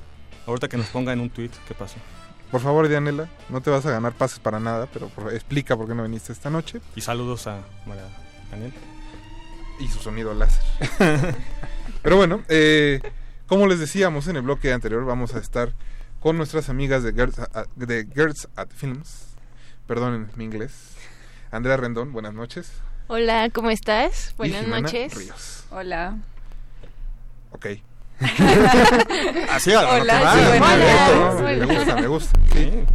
Así es más o menos el trabajo en la página. Chicas, cuéntenos un poco pues de qué hace cada una en Girls at Films. Ah, bueno, yo empiezo entonces. Eh, bueno, yo soy Andrea. Eh, empecé con la página hace más o menos dos años y medio, que era el proyecto de mi tesis, y de ahí nos hemos unido varias chicas este para editarla, hacer la imagen eh, y pues hacer reviews, reseñas y demás, que todo tiene que ver con la difusión del trabajo de las mujeres dentro de la industria cinematográfica. Entonces, bueno, eso es más que nada como en un plano muy general lo que hacemos en Girls at Films. Y pues tenemos como varios proyectitos, pero eh, lo principal es poder hacer eh, reseñas y darle oportunidad a chicas eh, que estén en la universidad o que vayan saliendo de la universidad si quieren hacer reseñas, se pueden hacer este aquí eh, experiencia. Y bueno, eso en- a grandes rasgos. Tú, Jimena, también corto así. Am, bueno, yo igual, bueno, no llevo tanto tiempo, pero conozco igual Girls at Films desde que empezó. Este, y, y pues ahorita me uno como parte de eh, la imagen y la, la imagen gráfica, la nueva imagen gráfica. Eh, pues no sé, en pláticas que tuve con Andrea, como que ella me platicaba como lo que quiere para el proyecto. Entonces me pareció como buena idea encontrar una manera en la que yo pudiera ayudarle. Y, y pues yo soy diseñadora, entonces esa, Muy buena. esa es la manera. Platícanos un poco frente el nuevo diseño, en qué consiste, en qué te inspiraste. Pues am, fue una cosa bien extraña, como que, bueno, yo siempre diseño con concepto, o sea, como pienso en el concepto primero. Y había estado platicando con Andrea sobre, pues sobre todo lo que se puede hacer, ¿no? De, con Girls at Films y el alcance que tiene, digamos. Entonces, pues estaba un fin de semana y dije, necesito hacerlo ya. Y estaba pensando en, en toda esta diversidad que hay, ¿no? Porque o sea, somos mujeres, pero pues hay muchos tipos de mujeres. ¿no? Entonces lo que quería era que el logotipo pues representara a todas estas mujeres y que se pudiera ir cambiando con el tiempo un poco, bueno, no se puede cambiar tanto la imagen, pero eh, sí se pueden variar mucho los colores, por ejemplo, ¿no? Y, y pues también como que quería que fuera algo que, que tuviera mucho que ver con la personalidad de Andrea, que, que es como muy energética y tiene, tiene muchas, muchas ideas y todo lo hace como, no sé, como que te llena de energía, entonces creo En que- ansiedad, ¿no? Ah, yo en ansiedad. en ansiedad. Eh, me basé un poco en eso. Por eso es bueno, por eso es bueno. Sí. Qué bueno que hay un psicólogo en cabina. Muchas gracias, cosa. no me vayas a analizar por esto, pero... Pues sí, con, con eso fue, fue con lo que me fue inspirando y, y estuve tratando como con varios iconos que tuvieran que ver con el cine y pues la verdad el más universal, digamos, era el ojo, porque también como yo decía, bueno, pero es que también el espectador tiene mucho que ver con el cine, ¿no? O sea, no solamente la, o sea, las personas que están atrás como haciendo cine o los que escriben de cine, ¿no? Entonces, pues el ojo me pareció súper súper afortunado para, para eso. Hay, hay como diferentes secciones dentro de la, de la página y una de las que creo que es como de las, más eh, importantes fuera de lo que ya este, comentaste eh, es eh, estas entrevistas que hacen, ¿no? Como a, a, a- mujeres que ya están escribiendo ahorita en eh, crítica cinematográfica este, en México y que pues también es como importante darle este, difusión eh, a su trabajo. Como parte de esto, de esta nueva etapa como de, de la página, tienen como pensadas nuevas secciones, tienen como algunos cambios ahí este, no esperando. Pues por ejemplo, um, tú te metes a la página girlsatfilms.com y bueno, está el inicio, están las reseñas, están como otras, este, hay una que se llama The Final Cut que en un principio pensábamos que podría ser como un poco más de análisis dentro de la industria, o sea, por ejemplo, de cuántas películas son dirigidas por mujeres en, en México, ¿no? O sea, como un poco más de análisis. Eh, y este tipo de entrevistas que estuvimos realizando a las críticas mexicanas que ahorita eh, digamos que son muy importantes eh, fue Celina como la que dio paso a, a este tema que es nuestra editora y ella vive bueno yo soy de Morelia y ella también está en Morelia. Y ella entre ella y yo decidimos hacer como estas entrevistas pero en general esta sección se presta para hacer entrevistas a todo tipo de de parte de la industria, ¿no? O sea, por ejemplo, queremos entrevistar a distribuidoras, agentes de venta y demás. Como para así hacer una difusión en todo el círculo de la industria, ¿no? Del cine, o sea, porque creo que muchas veces nos enfocamos mucho en las directoras, que son como, pues, digamos que un, una- un pilar muy importante dentro del cine, pero hay muchas mujeres detrás del trabajo de una directora, entonces muchas veces no se llega a a difundir su trabajo ni de vestuaristas ni de maquillistas, etcétera. Entonces, este es como que una parte importante y queremos darle como ya más foco. Y eh, bueno, queremos hacer también lo que es un club de lectura, pero enfocado como a películas.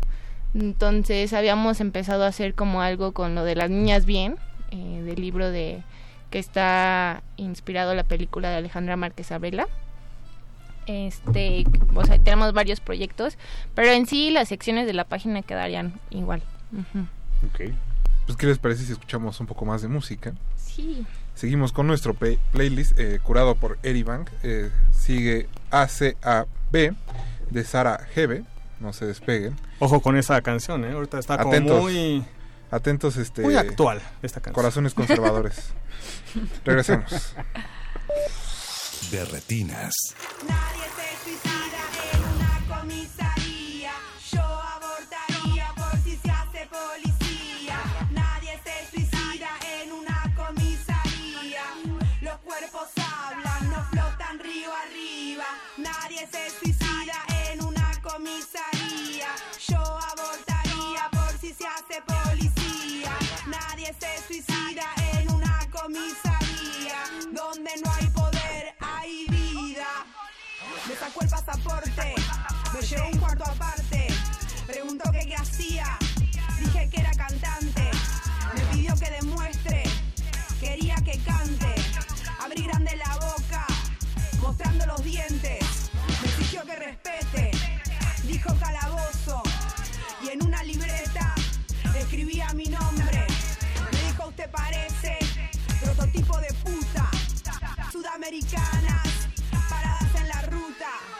mientras tanto en mi casa, hay fiesta de disfraces, baila sentada, la muerte a la mesa, la tierra no traga, no se desaparece, nadie nace 13, 13 se hace, que matan cuando nos matan, con precintos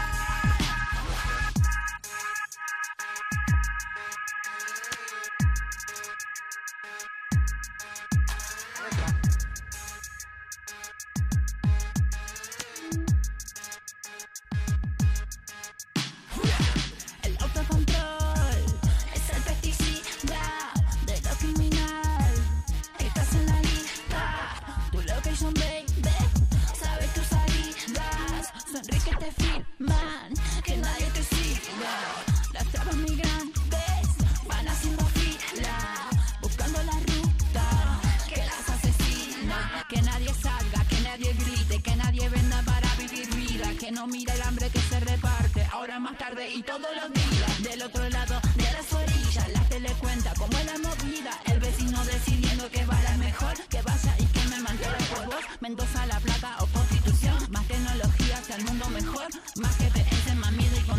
tu vida para tu confort. Que sigo operando por las autopistas, el más mataguacho te tiene en la mira.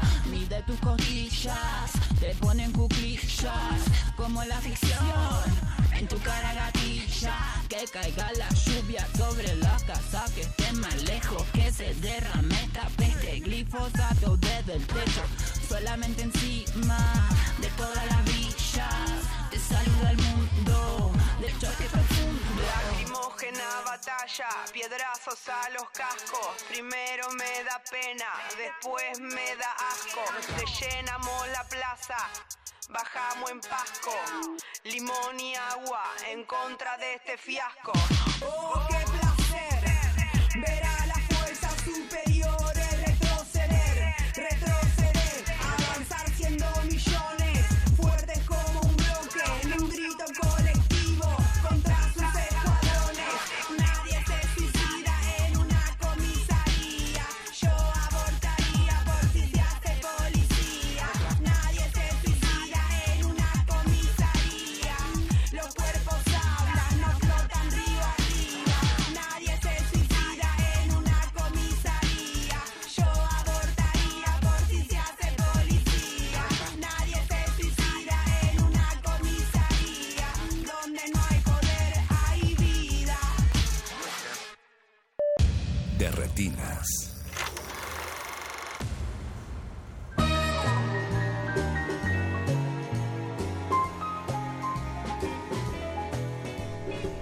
Y estamos de vuelta en el 96.1 de FM, esto es Radio Nam. Y estamos en Derretinas platicando de cine con las chicas de Girls at Films. Espero haberlo pronunciado bien en esta ocasión. ¿Estuvo bien, Alberto? Sí, ahora sí. ¿Tú qué Aprobado. Impecable. ¿Sí? ¿Ya va, va mejorando? Va. Ya va mejor. ¿Ustedes qué Esas- dicen? Muy bien, clases- todo muy bien. Esas clases eh, de inglés están pagando dividendos. Te, te diría dónde, pero me cobran la pauta. Exacto, por eso no dije Ahorita dónde. que en Twitter también digan si pronunciaste bien o no. No, más bien, ¿saben Sí, qué? avanzó. Votación. Todavía seguimos con nuestras dinámicas del quinto aniversario. Aprovechando que están las chicas de Girls at Film, pues cuéntenos este, cinco directoras que les gusten, cinco películas sobre chicas que también disfruten mucho. Hijo. ¿Cuáles son las tuyas? A ver, Chan, así. chan, chan. No, no es cierto. Cinco. No, no, no, no, no. No, ya me estaba Cinco esperando. actrices, algo. Cinco Puedo aprovechar actrices, para cinco números de TV Notas que les que les Mandarle un saludo a sé. Dianela que sigue, Ah, sí, sí, sí, sí, claro. bueno, la Dianela. y a Celina y a Maffer que también son parte del equipo de Girls at Films y a las colaboradoras que nos han mandado sus reviews también. Un saludo, chicos. Un saludo. Ya que estamos mandando saludos también, Oscar Rodríguez nos está escuchando desde la colonia Juárez, creo. No, Portales. No, bueno, alguna se mudó. colonia del Distrito Alguno- Federal. eh, ahorita descubrimos dónde. Pero bueno, sigamos eh, platicando de cine. Chicas, ya nos platicaron un poco de qué hacen, de cómo surgió la página, de a qué la dedican. Pero pues no sé, seguro habrá algunas películas que les marcaron de chiquillas y de no tan chiquillas, porque en realidad son dos mujeres bastante jóvenes. Ok. Chan, chan, chan. Parece, parece que somos. Pues, o sea, justo creo que podríamos platicar un poco de The Souvenir de Joanna Hook. La acabo de ver y creo que es una película bastante íntima, sensible, que demuestra como un punto de vista de la directora muy personal, porque es un poco auto- autobiográfica de una relación que ella tuvo durante los ochentas. Eh, y pues nada, creo que es una película bastante triste, pero que en cierto punto te llega como, o sea, llegas a sentirla hasta personal para ti misma. Yo la sentí así, o sea, es una película muy buena y, y es bastante sobria y elegante, creo, por así decirlo. Este, esa, em, ¿cuál más? Es que ahorita que Mm. decías justo como de la parte autobiográfica, creo que muchas de las, digamos como de las películas recientes que han sido dirigidas eh, por, por mujeres, eh, tienen como ese tema recurrente. De hecho, como de que recurren a, su- a experiencias propias para eh, contar como este las, las historias que les parecen como más importantes o que tienen como cierta, cierta resonancia, ¿no? y que también encuentran eco con eh, con gran parte de la audiencia digo no solo no solo este femenina sino también este masculina Sí, em, justo hoy en la mañana estaba pensando, o sea, después de ver The Souvenir, no, me quedé pensando mucho en, en Tarde para Morir Joven. Ah, de Dominga Sotomayor Sí. Que también tiene que esos, también eh, justo ecos tiene- autográficos, ¿no? Tiene esa parte, ¿eh? Y no sé, me parece súper interesante que, o sea, que justo acabas de decir eso, porque, porque ella habla mucho, bueno, tuve oportunidad de que ella estuviera ahí cuando la vi y, y es co- como que sí te da otra visión completamente de la película, porque, o sea, si de por sí se siente como personal, porque pues no sé, la siento tan sutil, o sea, como que es está muy como que todos los detalles importantes de la película pasan en momentos súper sutiles, ¿no?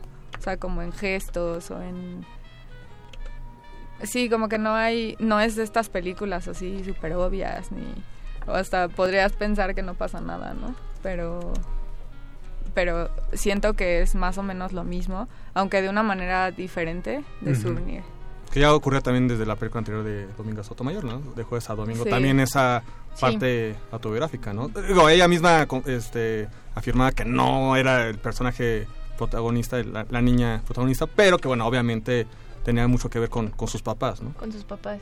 Sí, sí, sí, porque era la del road trip. Sí.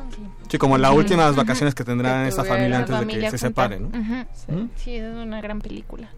Mm, ¿Y a qué creen que se deba esto, chicas? Este fenómeno de la semi-autobiografía. Es más fácil hablar como de una experiencia propia. digo po- porque también hay obviamente cineastas por ejemplo como Claire Denis que no necesariamente recurren a su propia experiencia No necesariamente fue al espacio, Ella- por supuesto. ¿Seguro? que No, creo que no. Bueno, yo, yo espero que ¿Estás no. estás seguro que no es Yo- caníbal? Después de haber visto, este, eh, ¿cómo se llama? El Saló, yo espero que no. Sí, bueno, todavía no puedo comer esquites. Después, de- no. Bueno, aunque una bella luz interior, no sé si podría ser un poco tanto. Es- Es, yo que creo que es así. sí, esa sí. Podría ser, sí. High Life. Yo sí me la imagino Está bailando. No fue al espacio. Bailando Está este, en una Está bonita, en sí. algún restaurante tipo Sí. Sanborns ahí. Sí, claro. Sí, sí me la puedo imaginar. Sí, Yo yo, también. sí, es como, sí, sí, sí, claro. Ahí bailando. Pero bueno, ustedes Pues- tienen como alguna teoría al respecto de lo que no han visto. sé, bueno, que- pienso que como como creadores o como cineastas, yo supongo que, que siempre en algún punto deben de llegar al, al, a la autobiografía. O sea, como tal vez no tan obvio o tal vez no, no desde, ah, voy a contar mi historia, sino como en pequeñas partes, ¿no? Siento que siempre en las películas hay algo de, de la persona. A menos, digo, de- depende mucho de la película, pero sí, sí siento que... Es que es como algo muy imposible de... O sea, si eres... Sí, sobre todo si eres una- un artista, un autor, ¿no? Como borrar completamente tu esencia o parte de tu vida en- de tu obra, no creo que sea tan posible. O sea, yo creo que hay como guiños, ¿no? En todo podría ser. Pero creo que resulta un poco más sencillo ex- mm, no sé, exponer una parte de tu vida igual y cambiarle como un poco de cosas, pero es como un poco más sencillo y más personal que el inventarte otra historia. O sea, como que creo que depende mucho de lo que quieras decir, ¿no? Pues Como- creo que es momento de escuchar un poco más de música. Ok. Reflexionamos un poco. Este, Lo asimilamos. Creo que Lo necesitas asimilamos. Sí, sí. Imaginamos a Claire Denise bailando. Bailando. Yo quiero, Exacto. yo quiero imaginarla bailando la Por siguiente supuesto. canción. A ver. Eh, soy una punk de Aerolíneas Federales. Órale. No se despeguen, recuerden que están en Bueno, esta es una, una escena muy Modular. en nuestra mente. Muy bien. De retinas.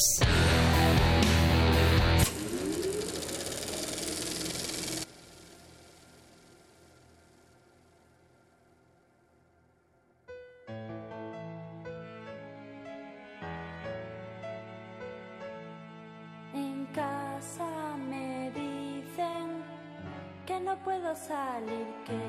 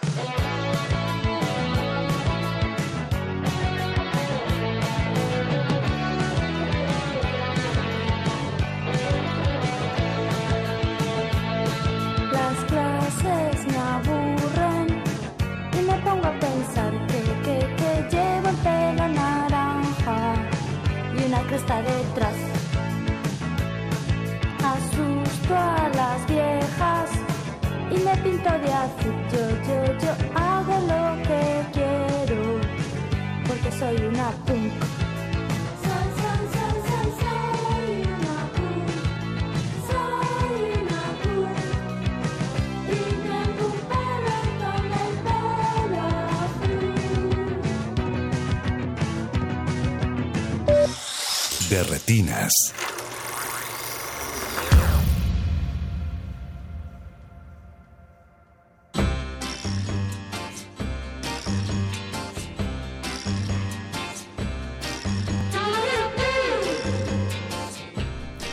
Ya estamos de vuelta en Derretinas. Esto es resistencia modulada. Muchas gracias a todos los que están del otro lado de las bocinas. De... Queremos mandar un saludo a David García, que está todos los martes pegado a su radio. Él nos recomienda, bueno, más bien está muy feliz porque exista Matrix 4.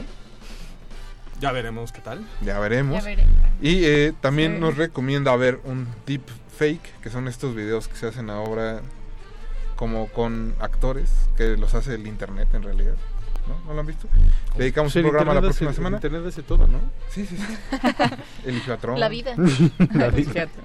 Pero bueno, eh, nos recomienda ver el video donde Bruce Lee, donde Bruce Lee interpreta a Neo en la Matrix. Ah, ok, como el de Jim Carrey con este... En el Ah, resplandor. exacto, ese tipo de cosas. Se llaman deep fake. Ah. Y Alberto Candiani está en la línea para explicarnos de qué se trata. No, no. Este, ya, ya cancelamos ahorita la de entrevista No, con Resistores Andrés. mañana a las 8. Ah. Perdón, sí, sí. Eh, estábamos hablando de cine, chicas. Siguen aquí, qué bueno. Sí, ¿Les no gustan los deepfakes? aquí ¿Sí estamos. saben qué es un deepfake? No, no es cierto. No, pero justo lo acaban de... Sí. No, pero lo veremos cuando salgamos. Bueno, ya nos dijeron un poco de películas recientes que las han marcado, pero vamos un poco más para atrás. Porque imagino que todo este asunto de como de la biografía de las directoras que alimenta las películas es algo que en realidad tienes que estar un poco más em, adulto. Más inmiscuida en el- Sí, sí, sí, más metido ya en el cine. Pero ¿cómo fue que se enamoraron del cine? ¿Hay alguna película que las haya dejado impactadas? Ay, ay, ay. Sí, la, la Bueno, digamos que mira. ese primer Más allá del día después de mañana. Ah, pues Sabías que iba a pasar esa vez- pregunta, Sí, entonces. sí, claro. Eh, justo una vez le platicaba a, a Negre que sea, la primera película que me acuerdo que vi en el cine y que rogué y lloré y no tengo idea de por qué lo hice, pero lo agradezco mucho para ir a verla, es la de Lo que ellas quieren con Mel Gibson. y Mirren. clasicazo, O sea, tengo hasta el VHS. eh, o sea, creo que esa es como la primer película de la que me acuerdo que fui a ver al cine. Y pues, la verdad es que agradezco mucho a, ¿No era a mi familia. Sí. sí. Y hoy día la recuerdas con, con cariño. No, con mucho cariño, por supuesto. ¿Todavía te gusta? Sí. sí, pues, o sea, creo que estoy muy agradecida por la infancia que tuve porque podía ir al cine dos veces por semana. Entonces, creo que desde ahí empecé como a querer y ver el cine y amar el cine. Y después creo que no me había caído el 20 de que era algo a lo que yo le quería dedicar mucho tiempo en mi existencia hasta por la secundaria, que ya fue como, ah, puedes hacer una vida en el cine, qué padre, ¿no? O sea, como, no sé, en distintos ámbitos, puede ser no necesariamente en dirigir, sino en escribir o demás. De ahí ya. me di cuenta que Andrea quería ser como Helen Hunt de grande. Exacto. ¿Quién no? Ah. Yo también quiero ser como Helen Que además Hunt fue la, como la última película que hizo interesante, ¿no? No, no, no. ¿Qué pasó, hizo- Navarro? Hizo, The, hizo The Sessions. ¿Cómo? Ah, ¿Cómo? Con John hace Y ya, lo años. último, entonces. Y ya- sí, esa fue de lo Sí, ya se más- nos retiró Pero un ya poco tiene del un foco eso. público. Sí, The Sessions, pero The Sessions fue un gran papel. eh. Todavía. Un gran papel. Pero bueno, ahorita que hablas precisamente de que descubriste que pues el cine podía darte eh, pues como el estilo de vida, un estilo de vida, pues no eh, necesariamente diriges, pero sí has estado pues en los medios, has estado en festivales, en plataformas, cuéntanos un poco también cómo te De mi fuiste existencia. cómo te fuiste metiendo en otras en otras áreas que posiblemente no son tan exploradas. Pues ha sido como algo muy chistoso, o sea, como que a veces me pongo a analizar así de, ay, qué chistoso, o sea, terminé haciendo este tipo de cosas, pero, por ejemplo, yo, eh, pues yo soy de Morelia y ahorita ya tengo dos años viviendo aquí en Ciudad de México, pero también tuve la gran fortuna de crecer en la ciudad del festival, ¿no? El Festival de Cine de Morelia y pues siempre era como un gran aliciente ir así desde que estabas en la secundaria o, eh, o sea, por ahí de cuando entraste a la secundaria y tenía tengo amigos que los conocí gracias al festival, gracias al cine y desde la secundaria nos metíamos a ver las funciones, ¿sabes? Y hubo un día en que yo dije, ay, claro, yo quiero trabajar en el festival. Entonces estuve de cuchillito de palo cuando tenía como 16 años.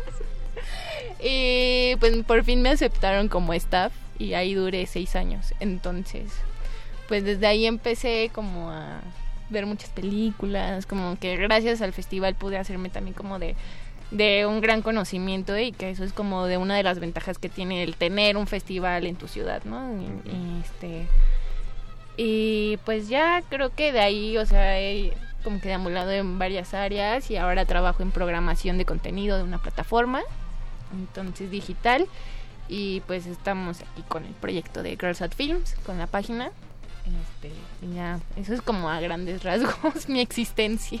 Tú, Jimena, también te colaste una función de Sí. lo que ellas quieren. Ah.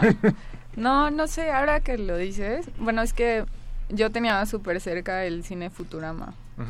Entonces me acuerdo que mis papás nos llevaban a mis primos y a mí, de Con su librería de cristal.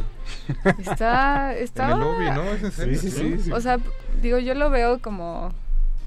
En mi, o sea, en mi memoria y era un cine como muy grande, ¿no? La Era verdad no, no me acuerdo.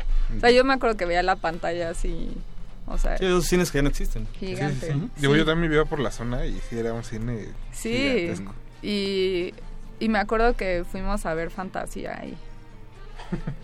Qué mal viaje. Y empezaron muy raro, muchachos. No, Sí, no pero después, Sí. pero después No, tengo película me también miedo. otra Por razón memoria. diseñas. No, no tal vez, tal vez. Un saludo a Oscar. Sí, hola, Oscar. No, no, Eh, cuéntanos, perdón, perdón. No, no importa. Eh, bueno, vi Fantasía, pero también me acuerdo muchísimo que me llevaron a ver Titanic. Y me sorprendió muchísimo. Ese también 10 fue. de 10. O sea, sí, salí de ahí y dije, ¿qué es esto? O sea, se me hizo muy, pues sí, muy impresionante. ¿Es esto cine? Esto ¿Es es esto lo que cine. llaman cine? James Cameron es un autor. Oye, lo seguimos Yo me acuerdo de. Titanic, pero en VHS, en los dos Sí. ¿En los claro, dos yo en los dos cassettes, sí, Es objeto de. Yo todavía lo tengo. Yo también lo tengo, sí. Objeto de colección. Por Yo recuerdo que mamá me decía, es tan grande como el barco, hijo. La caja de La caja. Saludos a, a la Pues familia. tal me vez como eras tan pequeño. Yo me acuerdo sí. que mis papás la fueron a ver para asegurarse que yo la podía ir a ver. O sea, de que Se los desnudos no eran nada este, nada. vulgar. No, todo años. era de muy buen gusto. Sí, sí, sí, por eso. Sí. Sí, es un desnudo. Todo muy Artístico. sí, sí. Sí, sí, sí, sí. claro. Pero, ah, mira, Y- Y pues ya de ahí, bueno, no sé, creo que a mí siempre me ha llamado mucho la atención el color. Entonces, pues bueno, yo soy diseñadora y eso me, he dedicado desde, pues desde que salí de la universidad. Este, pero siempre, como que siempre tuve la, como la cosquillita de, de ver más cine y como de, como que se me hacía muy interesante este, este fenómeno de los pósters de antes en las películas, porque antes era como, o sea, muchísimos diseñadores súper importantes diseñaban pósters, ¿no? De Ujú. películas. Y también la, los créditos, haz de cuenta. Entonces todo eso me, me, me interesaba mucho. Y así fue como empecé como a, a tomar cursos de cine y a interesarme mucho más. Que es una tradición que se ha perdido. Sí, Sí, muchísimo. Y debería de No, es que recuperarse. el Photoshop ahora es lo que, lo que domina. Sí. Hijo, y para Photoshop, ¿no? Sí, debería de recuperarse. Creo Sí. que, o sea, no no han retomado como el valor que deberían de tener, ¿no? El diseño de los pósters. O sea, que debería de ponerse más empeño y más dedicación a ellos, ¿no? Y tener como- Como todo, es una cuestión de, de mercados y de Exacto. poder hacer, poder de alguna manera como sintetizar este y homologar contenido pues para que no haya este para que no haya confusiones y la gente sepa a lo que va. Exacto. Entonces, Sí. Es triste, pero así es. otro corte musical para llorar. Eh, Vamos a llorar. Ahorita vamos Para por yo ya no tengo lágrimas esta noche. Ahorita vamos no por unos. Kleenex. Lágrimas secas. Pero sigo llorando por dentro. Quiero que lo sepas, Jorge. Yo lo sé, estoy lo tengo siempre muy presente. ¿Y ahora qué canción sigue? Seguimos con el playlist que nos hizo Eri Bank para esta noche. Toca Gold Digging Hoedown de Lisa LeBlanc. Eh, antes de ir al corte, le mandamos un saludo otra vez a, a David García, que nos recuerda que Helen Hunt hizo una película de adolescentes que se llama Las chicas quieren divertirse con Sarah Jessica Parker, que es bastante divertida, por cierto. La vi hace mucho en el canal Cosmopolitan, no me pregunte porque estaba bien ese canal. Y, el eh, Revelaciones de favorito Rafa de Paz. Carrie Bradshaw. exacto, y que eh, Martín Cosmo. También dice que no se le olvidan las hamburguesas que vendían afuera del cine Futurama. Buenas hamburguesas. ¿Tú las probaste, Rafa? Sí, sí, sí. sí, ¿Estaban claro, buenas? Estaban buenas. Hamburguesas al carbón. No vamos a hacer más comerciales, vamos a ir al corte musical y regresamos con una sorpresa ¿eh? que tiene Alberto Acuña. Venga. De retinas.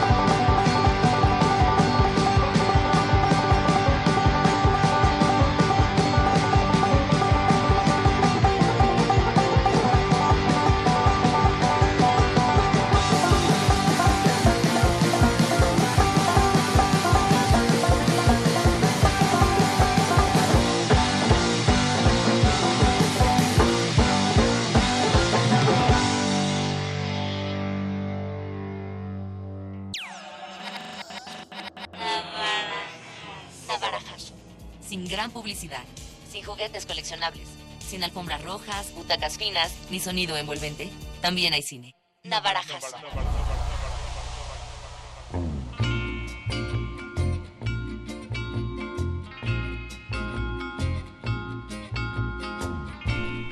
Llegó eh, la hora más cochambrosa de esta resistencia modulada y no es el calabozo de los vírgenes.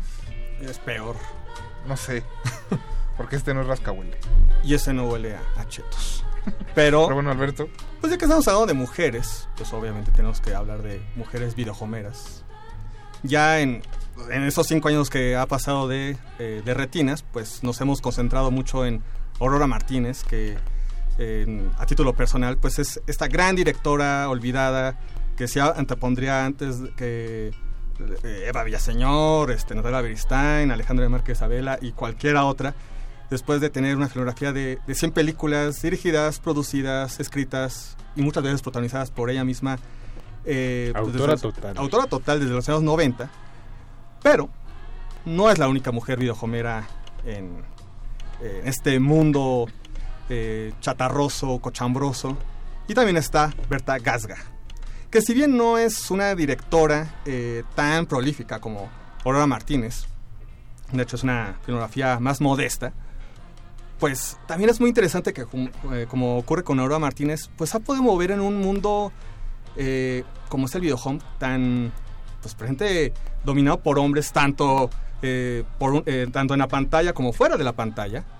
Entonces pues ha hecho pues una filmografía interesante dentro del cine de narcos el cine de venganzas inclusive en el cine erótico. Poco eh, poco habitual en el cine videojomero bueno pues también ha in- incursionado esa eh, en esa área y si bien no son eh, historias tan originales, por ejemplo, hay una película llamada El lindo y el coyote del 2010, una película de venganzas de una mujer que quiere pues vengarse de los asesinos de su familia cuando trataban de, de cruzar a- al otro lado, a Estados Unidos. Eh, pues la historia es un poco arquetípica, ¿no?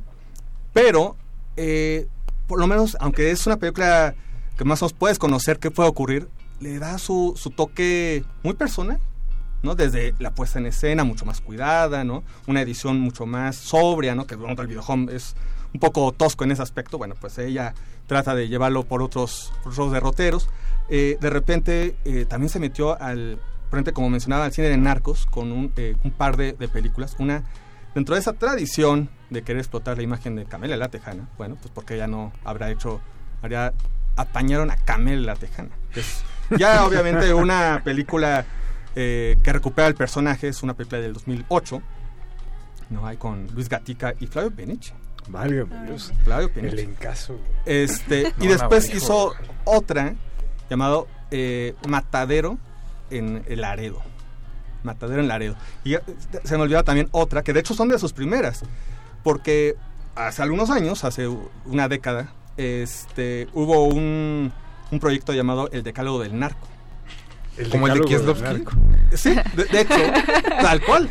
Guau. De hecho, y de hecho lo inició, este, ya hablando, eh, uno de los nuestros viejos conocidos, Cristian González, inició este proyecto con los primeros cuatro eh, mandamientos, donde pues, obviamente aquí sí matarás, sí mentirás y demás. Bueno, pues Órale. después lo, lo retomaría ya después para el quinto episodio. Para el Berta quinto Gasga. mandamiento. Sí, que es este santificarás a las fiestas del narco.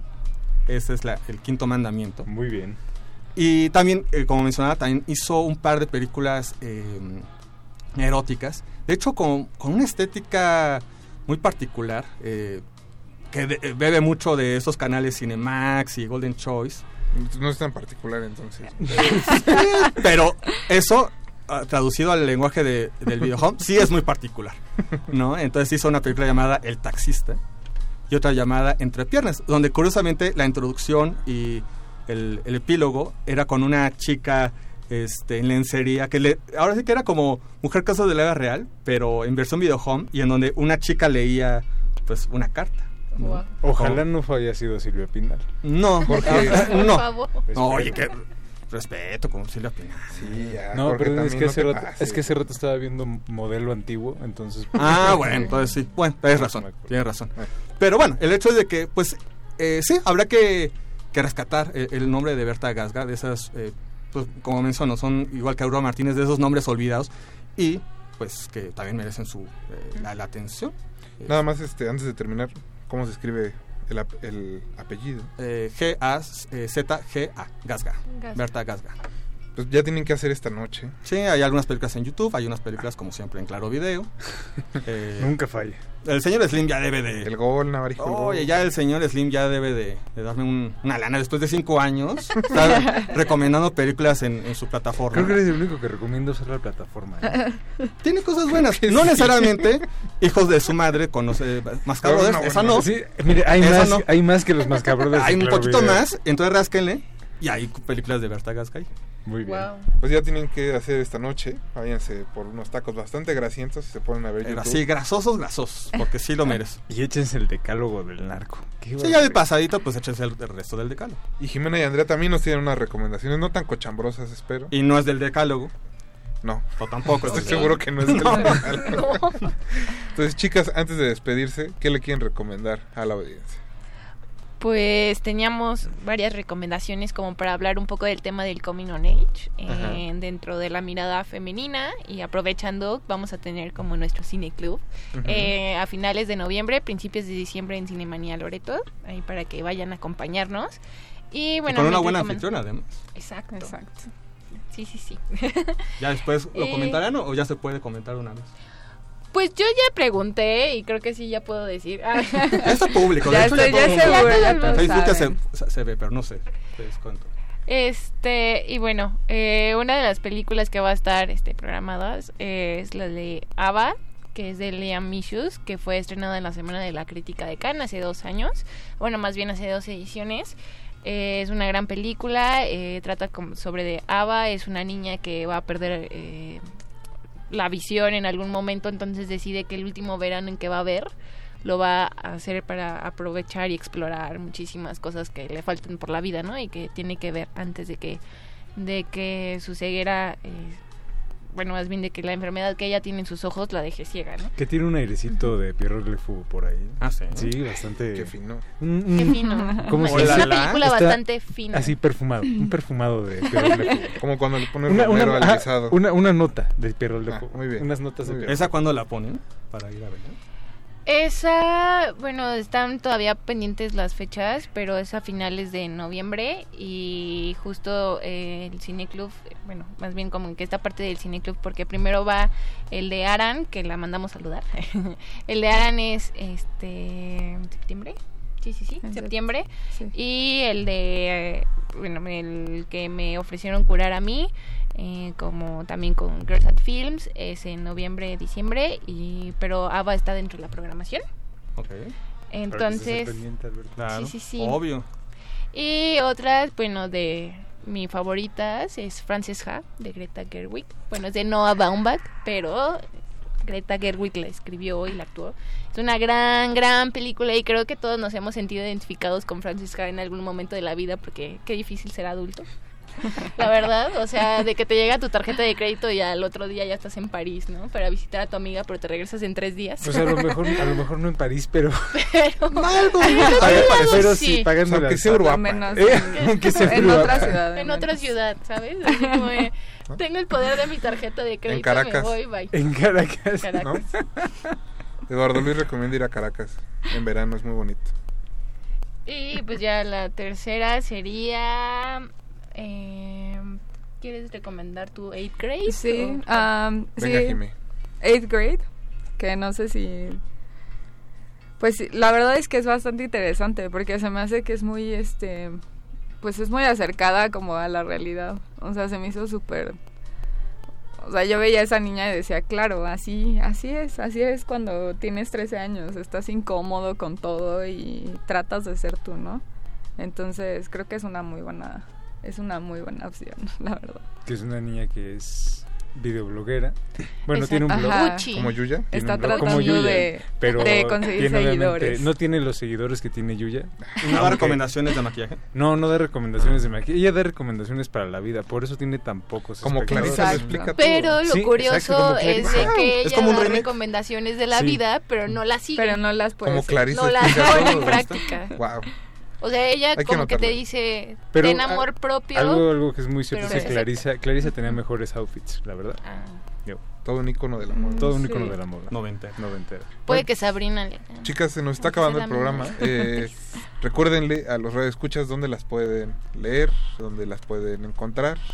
Ok, bueno, eh, de la página nos pueden seguir en Facebook, Twitter e Instagram como arroba Girls at Films. En mi personal es arroba Andrea Rendón guion bajo guion bajo y la página es girlsatfilms.com. Ahí está. Y sí. Y el mío es arroba Jimena Ríos en Twitter y en Instagram también. Ahí también me pueden seguir. Y pues todas las páginas de Girls at Films. Perfecto. Pues muchas gracias por haber venido esta noche. No, gracias por invitarnos. Y que vengan en alguna otra ocasión. Sí. Por supuesto. Ahora sí va a venir Dianela con nosotros. Híjole. Ojalá que no Exacto. aborte la misión. No sé, ya, ya me dio el volteón, ya. Pero ese es otro tema. Jorge, muchas gracias. Gracias, Rafa. Buenas noches. Alberto. Gracias, Rafa. Buenas noches. Eduardo, eh, Eduardo Luis Hernández Hernández estuvo en producción. Don Agustín Mulia en los controles. Y Alba Martínez en continuidad. Mi nombre es Rafael Paz. Y nos escuchamos el próximo martes. Los vamos a dejar en resistencia modulada y con una canción que se llama Typical Girl de los Slits. Así que no se despeguen, siguen en resistencia modulada.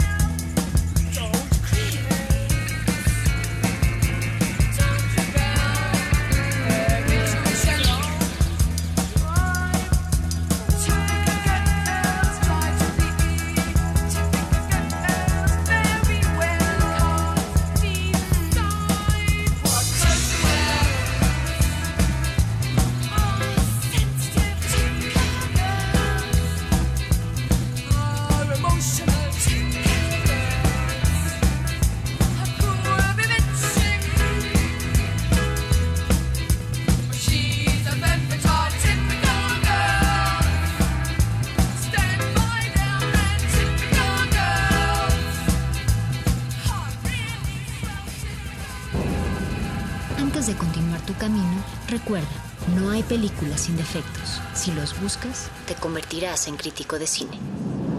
De, re- de retinas.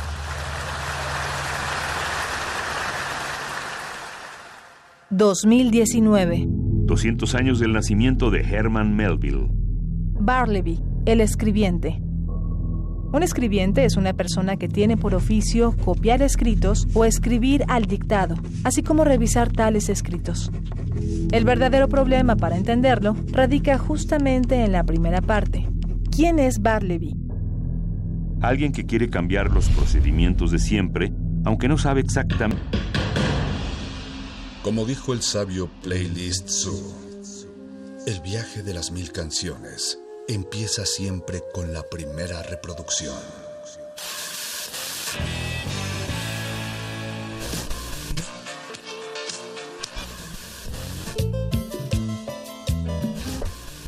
continuación. Un maestro te abrirá la puerta de su lista de reproducción. El resto va por tu cuenta. Play listo.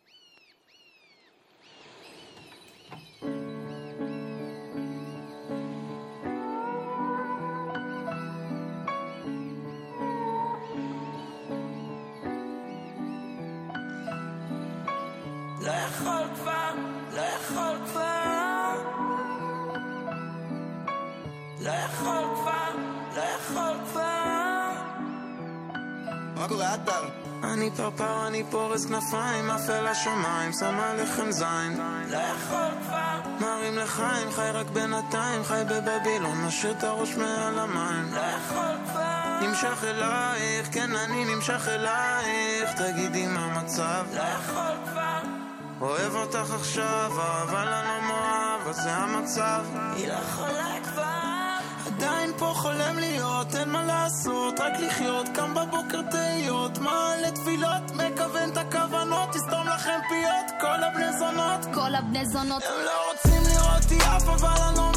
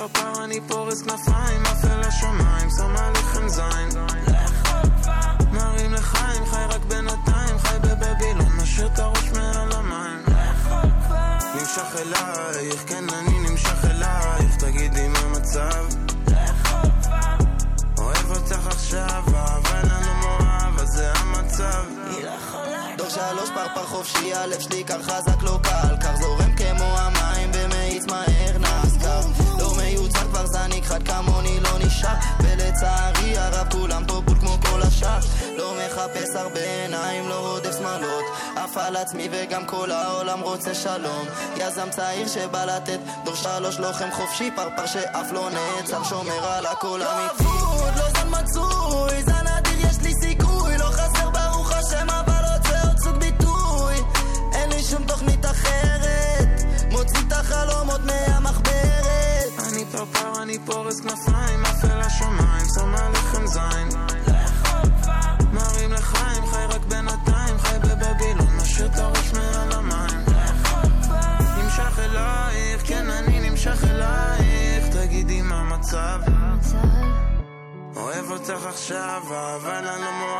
זה המצב. היא לא יכולה אני פה עד הסוף, זה לא יהיה קצר. שתי רסות כמחושים תמיד קראו לי פרפר. כזחל גלשתי כאילו זה מגרש קר. לא מוכרת נחמדה והם חושבים שאני חייזר מאופנתים קולטים את הצבעים מהמרחק שכחו שכמו ג'וק גם הפרפר הוא סתם חרק יש לנו את הפליי שאף אחד לא מכיר וכמו פבלו לא נולדת להיות עוד אסיר והם לא קיבלו את הממו, לא קיבלו תזכיר ששומרים את זה נקי כאילו יצאנו ממקווה לא קוסמת משאלות מארץ עוץ קטונתי הם פה דור אותי, יש פה דור תי פורסים כנפיים חופשי אני פרפר, אני פורס כנפיים, עף אל השמיים, שם עליכם זין.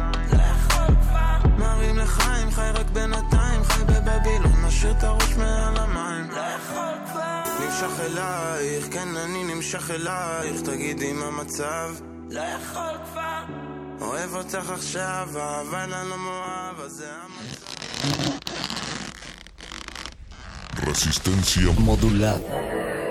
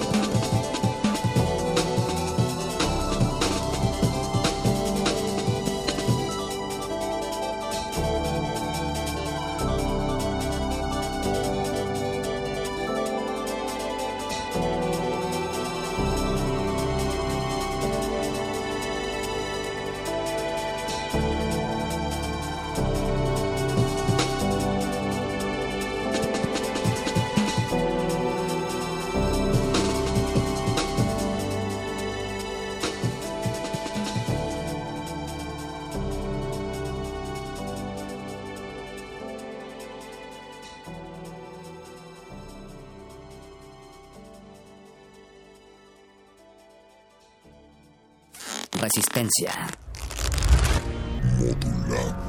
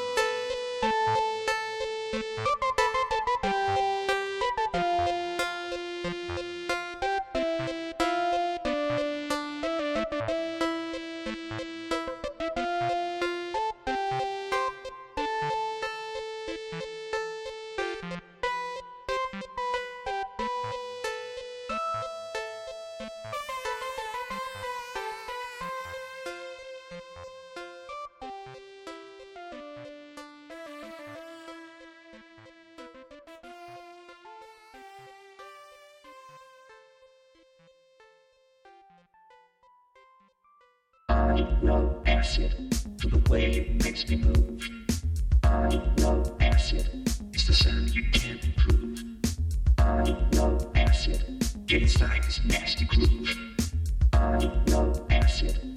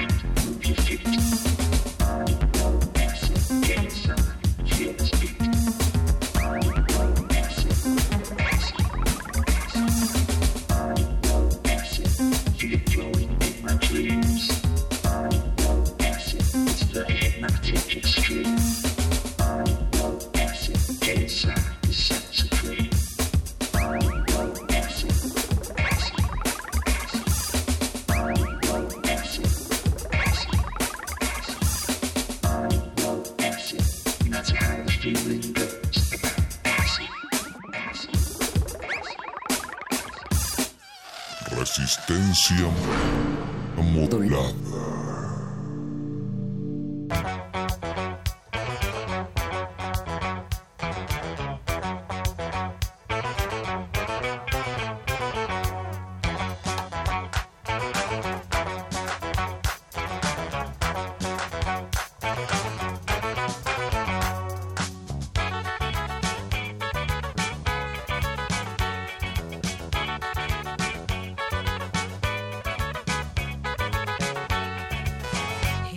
איתי כל הלילה שם בתחנה אם הבטחת כי תשוב וכבר חלפה שנה.